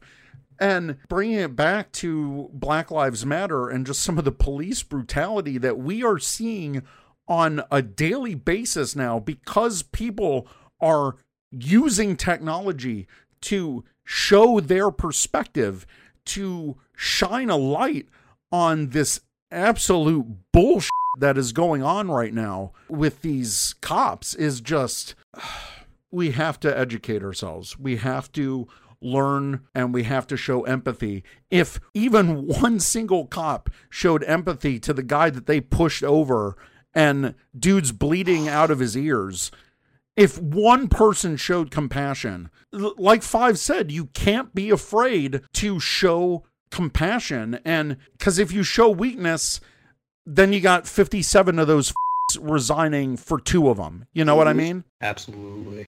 I mean, I understand that I've seen it on a number of occasions, either on my Twitter feed or even on Facebook, that there are some people who come up to them and you know ask them, okay, well, how do I how do I learn to help to further the message that Black lives do matter? And there are folks who say, well, it's not my job to educate you, and it's like, okay, I understand that not everyone can be an educator, but if you don't Mhm. feel if you don't feel like it's not your job to educate them, then send them to someone who can or se- tell them to find someone who can teach you about this while you're educating yourself because at the same time that yes they do need to educate themselves part of unity is being able to educate others No. Yeah, I think we just need to help raise each other up. That's what we have to do. Yeah, no more, no more tearing each other down. Can't afford that in this, in this, in this kind of time, no not this kind of day and age. Mhm. not now One other thing too is just like it's okay to be uncomfortable when you're learning about these things or when you're trying to be better. It's okay because even for me as a black dude, watching this stuff is uncomfortable. Learning the history is uncomfortable. And you know, again, this is mainly my people that are suffering the most. And kind of just one thing I kind of want to recommend, you know, for everybody who's listening, you know, or just even in general, like it's okay to be uncomfortable going up and be like, hey, what can I do? Or even better yet, even if you just want to go and learn by yourself, it's okay to feel uncomfortable. It's okay to feel what you feel because this stuff is not easy. I'm not expecting it to be a walk in the park for nobody. But if you're willing to learn, that by itself is a step in the right direction. That's the Mhm. first step. That is, That's why it really hurts seeing some of the stuff in the fandom, just the base level of not caring. We have to call it out. And I applaud you, Ro, not taking any and putting some of these people on blast because it's kind of despicable to see this some of this stuff that that we're seeing not just in our fandom but like Ash said you know anime Twitter and and all of that stuff Yeah.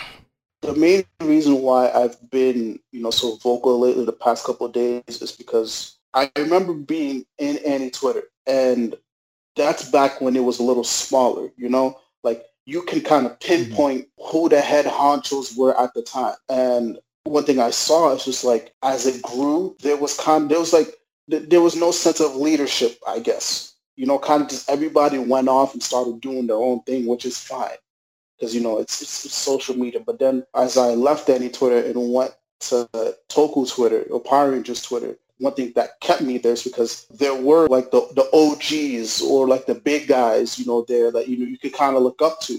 Back then, you know, you had the Power Force, you know, Ranger Command was still a thing. And even when, when we started growing as the Legion as well, I think it's important, you know, for us older guys, you know, white, black, or whatever, to hold these younger guys or whoever accountable. Because at least it shows that there's people here who cherish this fandom, who, who want to see it grow, who appreciate what it has to offer, and who, who doesn't want to see it go to that's what I didn't see in anime Twitter. It kind of just grew into this thing where it's massive, but there's no oversight. So again, that allows people to be racist. That allows people to be homophobic, sexist, or whatever.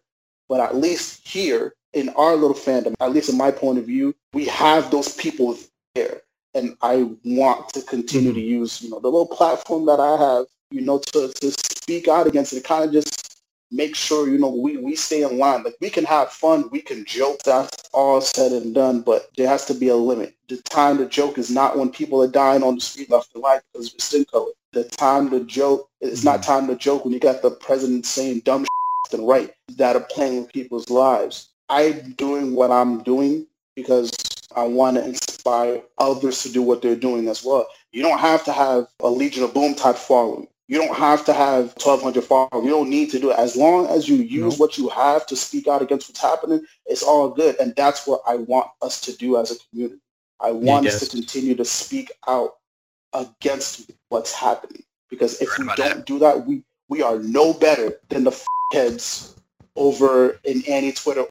Power Rangers has a centralized theme. And as fans, we need to do the best that we can to continue to push that theme we've got to be the change that we want to see. Yes. Absolutely. Yep. We got to be the Power Rangers. Yep. yeah, let's do it. I call pain. I mean, I mean, Legion of Boom. There's so many of us. We're basically the Key Ranger already, anyway. we are. All right, so before we move on to our Ranger Nation answers, because we got a lot, I, I, wanted to highlight a couple ways to donate some links. And if you guys have any um, organizations that you recommend, by all means, please speak up. But there's a really good card website, Black Lives Matters, plural, dot C-A-R-R-D dot co and there are plenty of links and resources to donate even if you don't have money what you can do to help organization on protests where you can donate to help and some great resources at that link. And i was reading about that link. It's amazing. It's a 17 year old high school student that put that oh, together. Wow. Wow. wow that's crazy. And of course blacklivesmatter.com there are so many bail funds out there too that people are donating to. Any organizations that you guys want to highlight? I mean, mostly what I've been doing is I just go on Twitter and I I just type threads to donate or petitions to sign. Normally, mm-hmm. like the, the first thing that you'll get is just like a, a huge viral tweet of threads that you can donate to. And honestly, what I've been doing like every couple of days is just going on each one. And it only takes like maybe one or two minutes. I just go, I sign. If I got a little something, I'll donate. And you can just go down the list. Honestly, all together, you know, you can do as many as you want in a day. If you want to give a little money, you don't have to, but you can also just sign and keep it moving because a lot of those are bail funds. A lot of them are to help George mm-hmm. Floyd and Breonna Taylor's families. A lot of those are to help with the businesses that have been affected by the riots and the looting. So there's just so many different ways out there. So best thing you can do, file petitions. You'll find it there. So that's the best advice I can give. I would suggest there's two orgs. There is Reclaim the Block in Minneapolis, who do community organization with black and brown folks. And then there's another organization called Black Visions Collective. They do a lot of work with black LGBTQ folk, um, specifically like black trans women and so on and so forth, who are usually disproportionately um, on the end of state violence from law enforcement officials. Now, I'm personally not LGBTQ, but as a straight man, I feel like I should use my voice to highlight such organizations, to be perfectly honest. Yeah, absolutely. Anyone else? before we move on? I think they uh, pretty much cover the bases because I pretty much yeah. do the same. I donate when I can, sign any petitions, re- retweet any threads. Also, Ranger Liz and Ash have been going out of the way to promote black artists, black content yeah. creators. That's an amazing thing to really do, especially for social media. And just keep speaking out. If you can't donate or anything, just, you know, retweet the links, spread the links, post the links. Someone, you know, someone's going to find it useful. Yeah, keep sharing. I was just going to say on what Five said, um, in terms of like promoting black content creators, I am at the moment making a directory of black anime podcasters and I bought the domain blackanimepodcast.com, which will be launching, should be end of June. And I also bought the domain tokupods.com. So I'm also working on a directory of tokusatsu podcasts. I don't think one exists yet. So that should be launching maybe like mid July once I finish building the website. So yeah. yeah. So awesome. Thank you, man. For real. Sign petition. Cause using the first link that um that Eric just mentioned, you can find a lot of local petitions and local donations because mm-hmm. you can mm-hmm. find one by by like organizations. You can buy one by state. You can buy one buy one by county, pretty much. So if you live in that area, you know that you um, that you can like spare something or sign petition. Just go through that website and just find something that's local to you, or, or just go to like the the main ones as well. Yeah, and, and, we'll have a whole bunch of links in our show notes um, on our site when this episode goes live. So I want to move on to our Ranger Nation answers because the response has been absolutely crazy. So we asked which Power Rangers character do you feel most represents you and why? Ton of response on Twitter. So I really want to thank people who have commented for the first time, regular listeners. I love to see this kind of response, and the response has been amazing. So, first off, uh, Daniel Parker at Zativ said Billy Cranston, both versions. I was seven when MMPR started. I didn't know then I was on the autistic spectrum. Seeing David being the nerdy kid with glasses that not everyone understood really resonated with me. RJ did a wonderful job of continuing that and putting a name to it. That was beautiful. I, I don't know. Do you guys want to take turns reading, or should Sentai Five and I? I don't mind. I don't mind reading as well. Right. I can bounce off as well. Uh, uh, all right. All right. Ro, Ash, Five, Vaughn, Lee, and then myself. Okay. The next one is It Takes Two to Toku at It Takes Two to Toku. I gotta go with Billy Cranston too. A nerdy and socially awkward kid who gained self-confidence through martial arts and a solid group of friends in high school. Kyle at Deadpool Ranger says Ziggy, he's a goofball who always got equipped when ready. He sometimes wasn't always there in the head, but can be quite sharp. He was the first ranger to ever acknowledge the explosion behind him. He'll get serious when needed, and he's a great friend to have. Reps me perfectly. Ranger Chronicles podcast at Ranger Chron Pod. Chip from Mystic Force. First, we share the first name Charles, but also I feel like I'd easily be overshadowed by the rest of the team. Austin at the Ranger T says Curio, cause he's baby. Josh the Toku fan at Shinken Red 813. Billy Cranston, very nerdy guy, taken forcefully out of his comfort zone and forced to become a better person. Billy from MMPR Season 1 versus Billy from Zeo is like a whole nother character. So calm, collected, excellent fighter. It's just a shame he didn't get the Phantom suit. Oh, oh man. If only. If only. yeah. better with the He got robbed!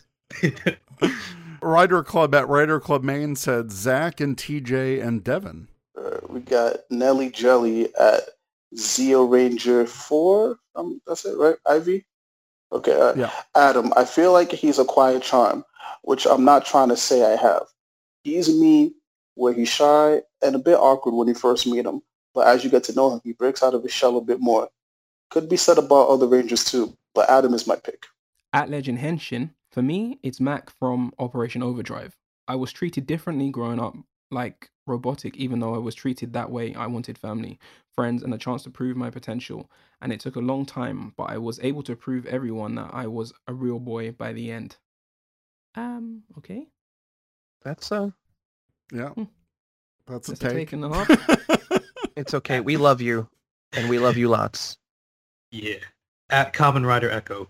Ethan represents me the most. Everything about his character reminds me of me, which makes him my favorite Blue Ranger. He's a black nerd who is willing to stand up when he needs to. Excellent. Hell yeah. Zachary Diamond at Zachary L. Diamond says, I would like to go with Billy Cranston as well. I'm nerdy and have been awkward and my favorite color is blue. Billy's always been my favorite anyway. One reason being he's the most handsome. At least he is later on when nerdiness is not his dominant trait. Okay, I kind of like that one. Cordell DeWare at C. DeWare. Chip, around the time Mystic Force was on TV, I was about seven and I was being made fun of for having red hair. So seeing a ranger with red hair was really cool. And since he was a geek, I really connected with him. Uh, Jesse Elias at Zeltrax Melanu said Koda without question. He's living in a world that is alien to him and he's struggling, especially with being a caveman, but he's working to better himself all the time. That's why I love the big lug. That's really nice. That's nice. Yeah. We got Dare Bear at Derek Miguel, Albert from Dino Charge. He's obsessed with cryptids, would rather save kittens than fight, wears an eye patch because he's cool, willingly defers to a more competent and diverse younger generation, and has a beard. Also read a Volto, which I can't pronounce names. It smells bad.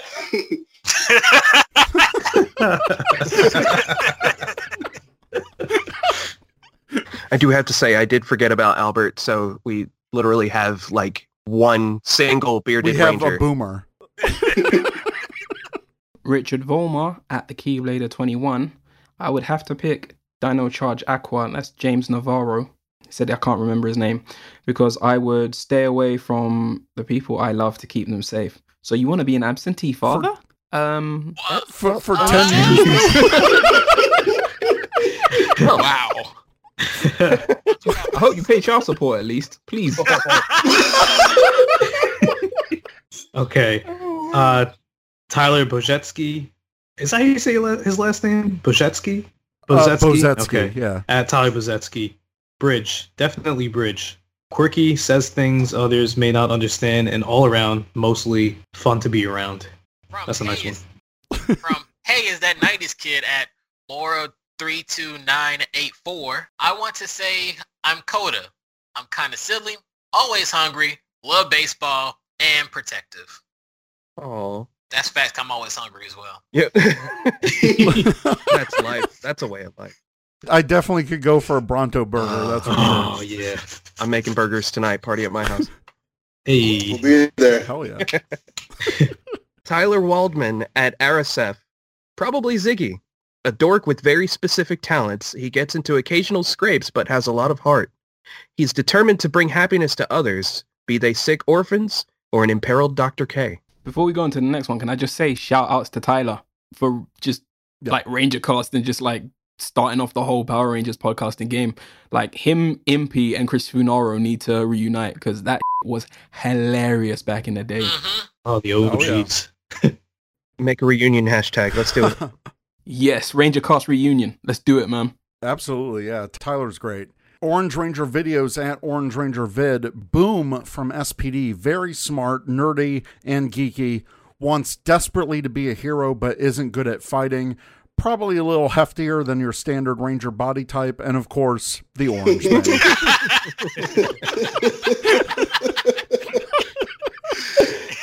Oh, I we love, I love orange. Heck yeah.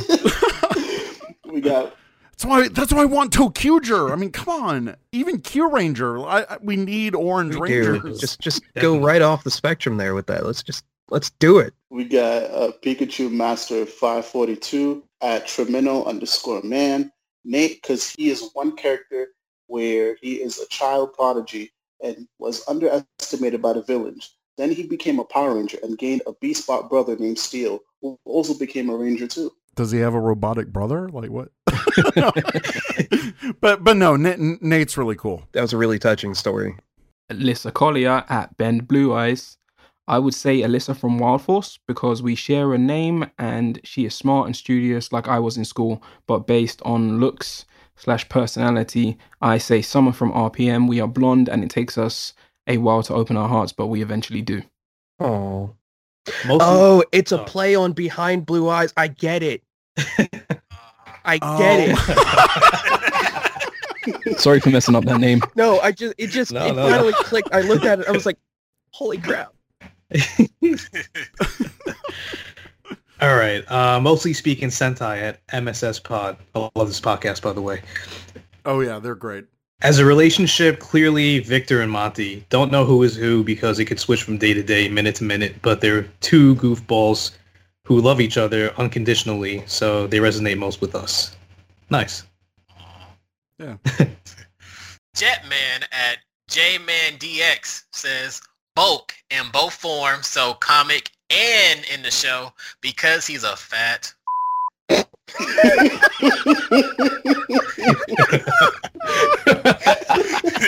yeah, he, he he showed a picture of uh, of Bulk's like ranger form from the show and from the comic, and and so he he had those those pictures. So that's why I said Bulk in both forms. Jetman, I follow you on Twitter. Love you so much. Oh my At Morphin Legacy. Hi, Jay. Picture of Chip from Mystic Force. A geek and clearly gay. So gay. Jumbie's Power Rangers struggle tweets at Jambalaya23 said Ziggy Grover. He's goofy and seems to constantly be in over his head, but always manages to pull through, even if his methods are a bit unorthodox. You got Shane at Shad starts Riley Griffin, kind of a swat at people, either for not respecting them or has great respect for them. Makes quick judgments about people, very much gay and attracted to guys he can't be with for flimsy reasons. If my husband reads this, I'm referring to my high school years. And bonus, like the actor who I really do have great amount of respect and admiration for. I nope out of things pretty quick if I feel they were negative experiences, and I'm not apt to try anything similar again. That's why they're not back in uh, in Dino Charge with, the, with the team up coming up. Yeah. shout outs to shout outs to Michael Taber and the woman from New York that broke his heart. Yeah. Who knows? Maybe I'm with that woman now from New York. oh man. oh my god! Oh my god! Wait, whose turn was it? Sorry. Uh, sorry, it's it's mine in it. Oh yeah, I think it is. Yeah. yeah. Danielle at Panther NGA. I'm not gonna. anyway, uh, gotta go with Katie from Time Force and Ethan from Dino Thunder. I too love musicals and my family and kicking. Also, I am a blurred. Oh yeah, that NGA is what I thought it was. Oh, oh, I'm not gonna say that on this pod. Ew. Edward Sanchez at Edward is the man. Devin from Power Rangers Beast Morphers because he likes playing video games like I do. At Andre Asante, he says, Andros. He has to adjust to coordinated efforts. We're accustomed to working independently for the similar reasons. Honorable mention to Lauren. I could dig that.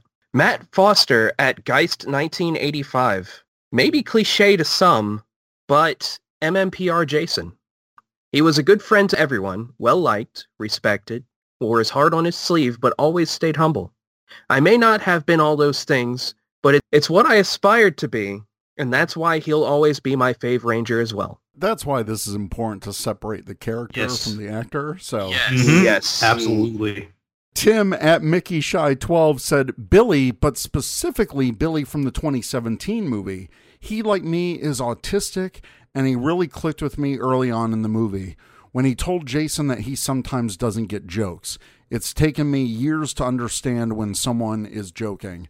And um, I, I just wanted to say, I have to agree. I loved Billy. My brother was diagnosed with uh, Asperger's and RJ just played that role so great. And I, the first time I met him, I, I broke down a little bit.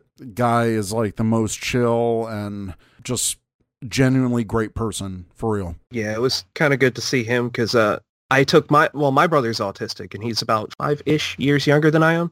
Mm-hmm. And so to see him enjoy that movie, and it's just so wonderful to see how they're starting to kind of introduce these other aspects, to introduce these other uh, personalities into the limelight to show that people with autism on the spectrum can be represented too.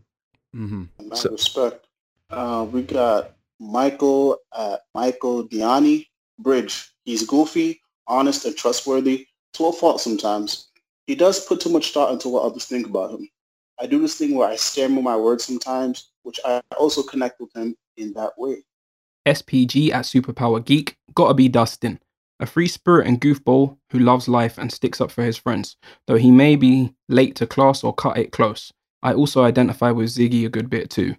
Sam Burnett at Mavicor. Easy, Leo Corbett. I spent a long time not really sure what I was supposed to be doing with my life, but suddenly on the same day, I crashed into a pretty gold glasses and discovered my calling. Seems very him. that, that's on the nose. That, that's a that's a very good one. I mean, Leo's actually one of my favorite Red Rangers too. So shout outs to Leo. Oh yeah. I mean, dude, do you also rip off your shirt in the heat of battle as well? I mean, come on, man. That's Can- like can, can, the culmination of character growth right there. Yeah. Absolutely. can, can we get a lightning figure with uh, Leo ripping off his shirt, please? I would buy that. I know a lot of people have Yeah. asked for that, and I'm not going to be opposed to that one bit. I, no, I wouldn't be either. But uh, I think it was like Power Rangers Fun, uh, that account. There was a shot at some point in Wild Force where Cole ripped off his like shirt and it was in tatters, and I'm yeah. like, God damn. Like, he, did a lot of- he actually did it like a few times in Wild Force. Yeah, yeah, dude, like twice, three, three times. I think three, three times, three or four times maybe. Y'all, y'all need, y'all own my new shirt. At Kogami Nerd, that's my, that's my buddy. Sorry for messing up your name the first time. Danny Delgado, Wild Force Black. Not only do I find related to Danny from an eth- ethnic POV, but also his sensitive insides not matching his imposing size. I have dealt with people assuming all kinds of things about me from just my appearance most of my life is not fun. And I can be, yeah, you don't want to be judged by the way you Mhm. look. People need to know who you are first. yeah, Yep. that's a very good one. Oh, I, I get the fun names. I love getting the fun names. Karu D. Uck in the world of pop culture at D underscore Karu. Lothor, family-minded guy, nieces, who very rarely gives up on his subordinates when they fail and has a fantastic sense of humor. Yes, he does. Oh my God. And we're both extremely efficient in our sub- in our subject field. His, fighting, ninja powers, etc. Mine, teaching psychology. nice. I, I didn't think Lothor would uh, come up in this, but uh, Hey, love to see it. everybody loves Lothor. yeah. Billy Murphy. Billy Murphy at Billicus underscore Max said Casey Rhodes, always underestimated and viewed as too much of a straight edge to get anything done.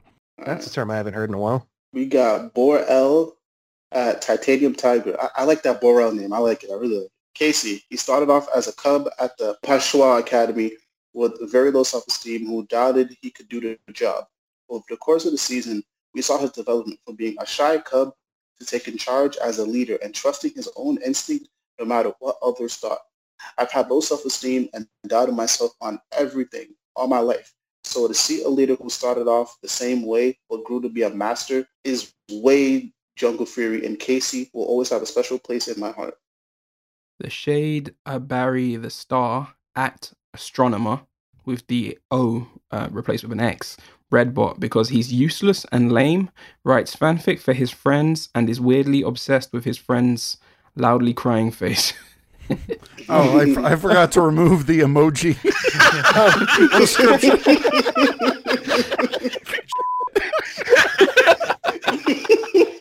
it's this weird thing because when you copy it from Twitter, like you get the the text description of the emoji. My bad. No, no, no, it's all right. Just- It's just funny when you read it. Oh, it's great. Okay, uh, Bevan James at BJ1991 underscore James. Ethan James from Dino Thunder. He's nerdy and loves to play video games like me. Olivia McNeil at Olivia Prescott said the closest I could ever think of is Billy from the 2017 MMPR retelling. See, I told you I keep getting the fun. Not planned. Goku Uzumaki at Sage Goku Uzumaki. Oh my god, this is amazing. Bridge for sure. We're both goofballs who like toast too much, and my favorite color is green. It's perfect. That is great. Uh, Samuel at Sam underscore I underscore am 34 said, Adam Park is probably who I relate to the most. I get the short ones today. uh, we got Angelo Colby at Super Ranger. I like that. I guess growing up, I related most to Madison, being shy as well, and mostly staying in our comfort zones. Then once I finally watched pre-Disney seasons, I connected to Adam for the same reasons. Lastly, a mix of Ethan being the smart one and well for sharing the same skin tone. The Charizard King at Poke Madness 1996, Preston or Brody probably. Jonathan Shen at Jonathan underscore Shen seven. Troy Burrows. I'm an, Let's I'm an go! observer. Trialations. Go right now. Trialations, bro. I'm an observer and an outsider at times, but I'm most likely an extrovert, grinning face See? with smile. nope, nope, nope. See, I did it again. All right. it's all good. But I'm mostly an extrovert. But I stand up for what I believe in and fighting for what, what is right.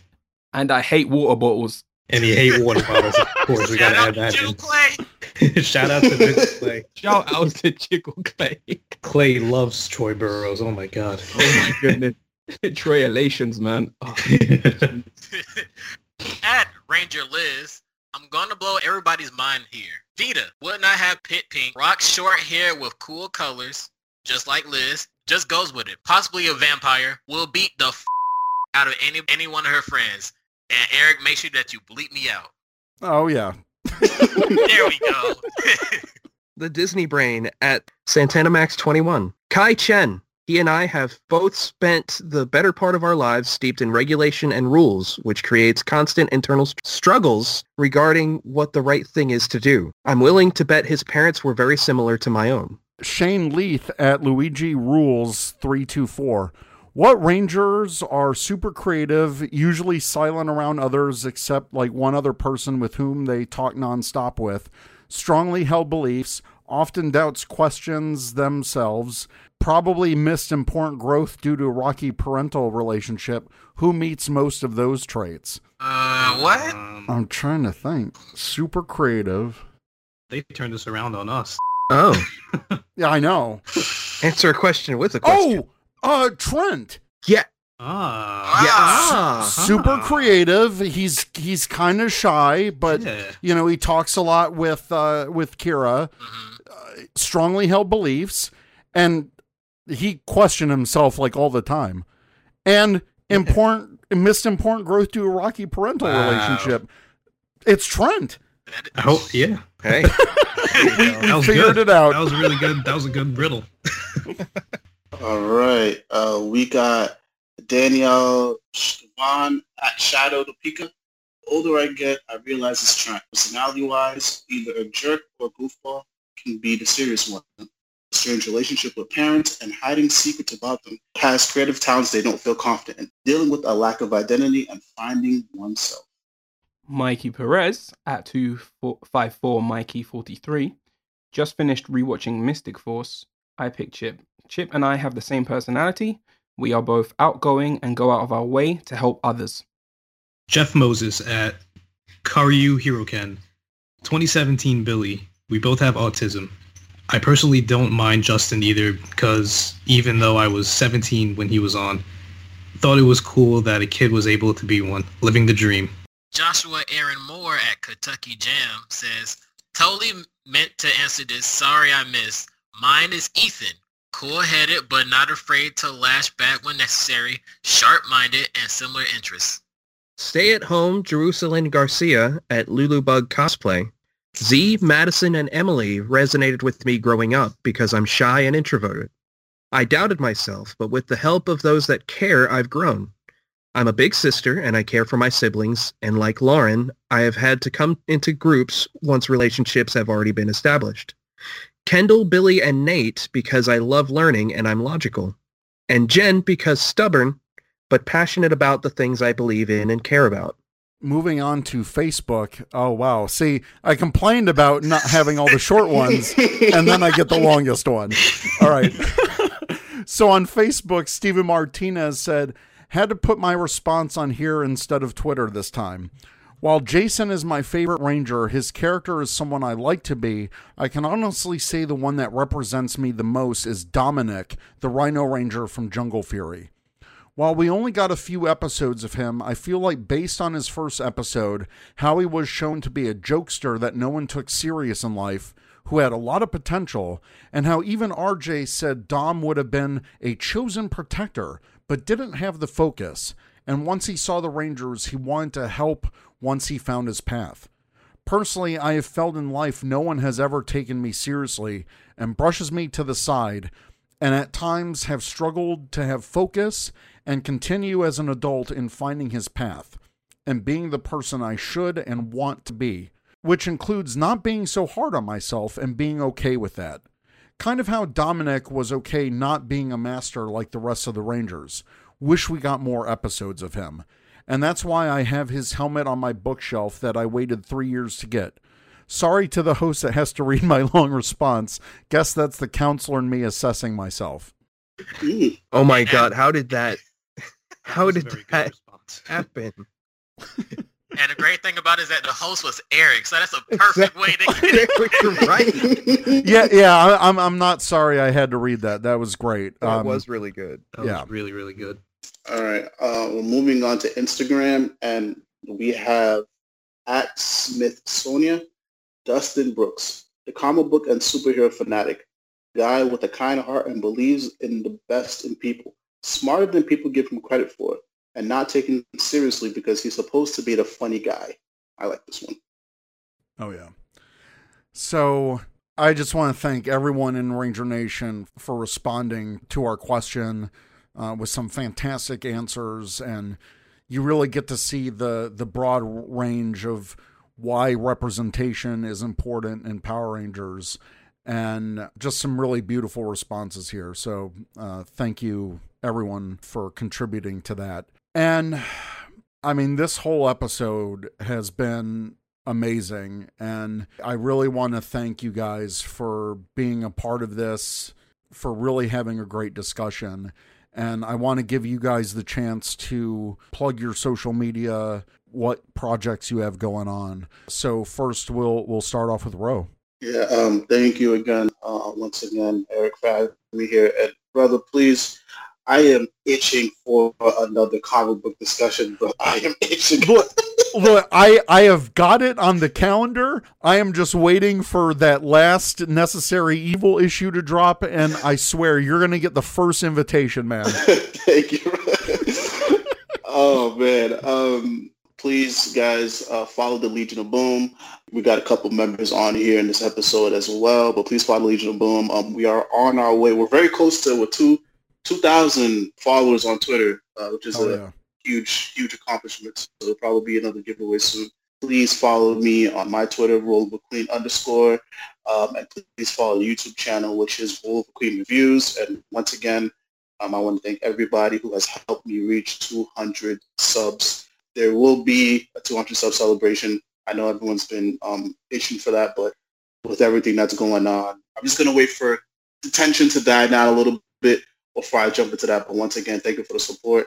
And uh, please follow the Legion Boom and please follow what everybody in the Legion Boom is doing as well as the page itself. All right, Ash. Um, you can follow me on Twitter um, at the Macabre Chap. You can follow my podcast, which I co-host with Sentai Five Buildcasters, which looks at Gundam, super robots, and everything in between. Um, at Buildcasters, I'm working on obviously that directory of um, Black Anime Podcasts at the moment, and that will be live at blackanimepodcasts.com, all one word, roughly towards the end of June. I'm off work next week, so I'm going to work on it next week. There will be um, a directory of Tokusatsu podcasts that I'm working on as well. Uh, tokupods.com. That's tokupods.com. Um, all one word. And what else? I just want to shout out um, another black creator who's a friend of ours called um, Lambo Calrissian. He's a good dude, um, and he runs Kaidan Network. Hmm. So yeah, follow that. That's um at Kaidan underscore network. I think K A I D A N. So yeah, that's all of my shout outs. Ash, I want to shout you out too because that episode of of Buildcasters, you speaking out on Black Lives Matter, that was so informative for me and that was just a really great episode. So props to you for that episode, and I'm I'm definitely linking that one because that was that was great. No problems, man. And that was just like righteous indignation and no script whatsoever. Funny enough. Oh man, yeah, that uh, off the cuff that that's even more amazing. So props. Yeah, man, that was like that was off the dome, as they say in hip hop circles. All right, five. Okay, um, you can follow me on Twitter at Sentai5. I'm always uh, speaking my mind, live tweeting Power Rangers, Tokusatsu in general. Um, you can also follow my YouTube channel. It's my third one I've gone through in the last 15 years. It's Sentai5 Official. Official is all capitals. I'm working on Power Ranger Hexagon videos, just like I've been. This is actually the 10th year I've been doing it. So I'm trying to Woo. cook. I'm trying to uh, cook something special for all those who have been, you know, following those videos and following me for the for that sole reason. So thank you. Uh, Can I just interject? Yeah. Sentai 5 has 100,000 subs. Give Sentai 5 his silver play button, God damn it. Oh my god. Please. Come on. Let's go. Please. But Eric, thank you for um, having me, having all of us. Really, uh, it's it's a oh, yeah. great honor to be on, and I'd love to come back again. Maybe even oh. talk Star Trek on uh, Starfleet Escape. Oh hell yeah! Like, uh, well, we're we're kind of in in, a in a hiatus right oh, now yeah. uh, for that one, but um, yeah, absolutely. All of you guys are open invitation. So yeah, just let us know yeah, I, I really appreciate it, and yeah, I'm I'm glad we got to talk on a podcast five because I've been wanting to do that for a while, and and I'm sorry it's taken this long, but it's all right, no worries. Yeah. I'm glad. All right, Vaughn. All right, so hi everybody, this is Vaughn Cooper, but you can find me on at Mr. Cooper 92 on Twitter. You can also find me at the Mighty Morphin Power Podcast, which is at Dumb MMP Podcast. So that's on Twitter. You can also find it on um, on YouTube. I'm not on much episodes because majority of the time I'm either sleeping on while they're podcasting or majority of time sleeping on the podcasting. Um, but also shout out to um to Jamari who's the who's the main host of it. He just graduated from high school just to rec- just to he's re- at the day that this episode is going to be released, he's graduating from high school. So congratulations to him. Salute, salute. Congrats, Jamal. Salute, salute to more phenomenon, man. Good dude. You can also find me on Legion of Boom, just talking to my friends who I've been talking to right now. You can also find me on Roller with Queens um live streams, talking some mess um, in, in his messages. So and on your own Twitter, I I need more smooth dancing, man. Come on. Oh, oh, definitely. if you go to my Twitter, you can always find me either henshin, like transforming, dancing, doing something random. There might be a dance video, but we got to see which dance I'm going to start right now. But man, uh, your stuff goes so viral, and I, I, just I love it. Your your positivity, man. That's it's amazing. I got to keep the positivity positivity somehow. Hell yeah! All right, Lee. All right, so um, I'm usually active on my private account uh, on Twitter. That's at Pirate Monkey, and that's monkey with an IE because you know I got to go against the grain all the time. Um, I uh, I also have a uh, a Toku Twitter that's at Monkey Ranger. That's also monkey with an IE. I'm not as active on that anymore. I probably should dust that off, but I say that every time I guest on a podcast. But uh, if you want to follow me on either, I really post some really random crap. And on the Toku, I may post a random Photoshop here or there. But uh, whatever you see, enjoy. Absolutely. So uh, once again, really thank you guys for doing this. This episode uh, is is going to be one for the book. So thank you so much for making that happen. Really appreciate you guys. Thank you, bro. Seriously. Thank you. Problem, Thank yeah. you, Eric, man. Much been an honor. Absolutely. Happy to be a great time. So, Ranger Nation, let us know what you think. If you have questions, you can email us at rangercommandpowerhour at gmail.com or check us out at rangercommand.com. Uh, we're on Twitter at Ranger Command PH, also on Ranger Command Power Hour, all one word, on Facebook and Instagram. So, thank you very much for listening to this episode of the podcast, and we'll be back for more episodes this month. Thank all of you for listening and tuning in. So until next time, we'll catch you guys later. See ya. You've been listening to the Ranger Command Power Hour, only on the Four Eyed Radio Network. You can catch a new episode every other Saturday. Find us on the Morphin Grid at www.rangercommand.com. Follow us on Twitter at RangerCommandPH. Like us on Facebook and Instagram at Ranger Command Power Hour. Ranger Command is also on Patreon. Become a patron by pledging as much or as little as you like every month and receive cool perks. By pledging, you are helping us make our show even better. Go to patreon.com slash rangercommandph to learn more. Thanks for listening.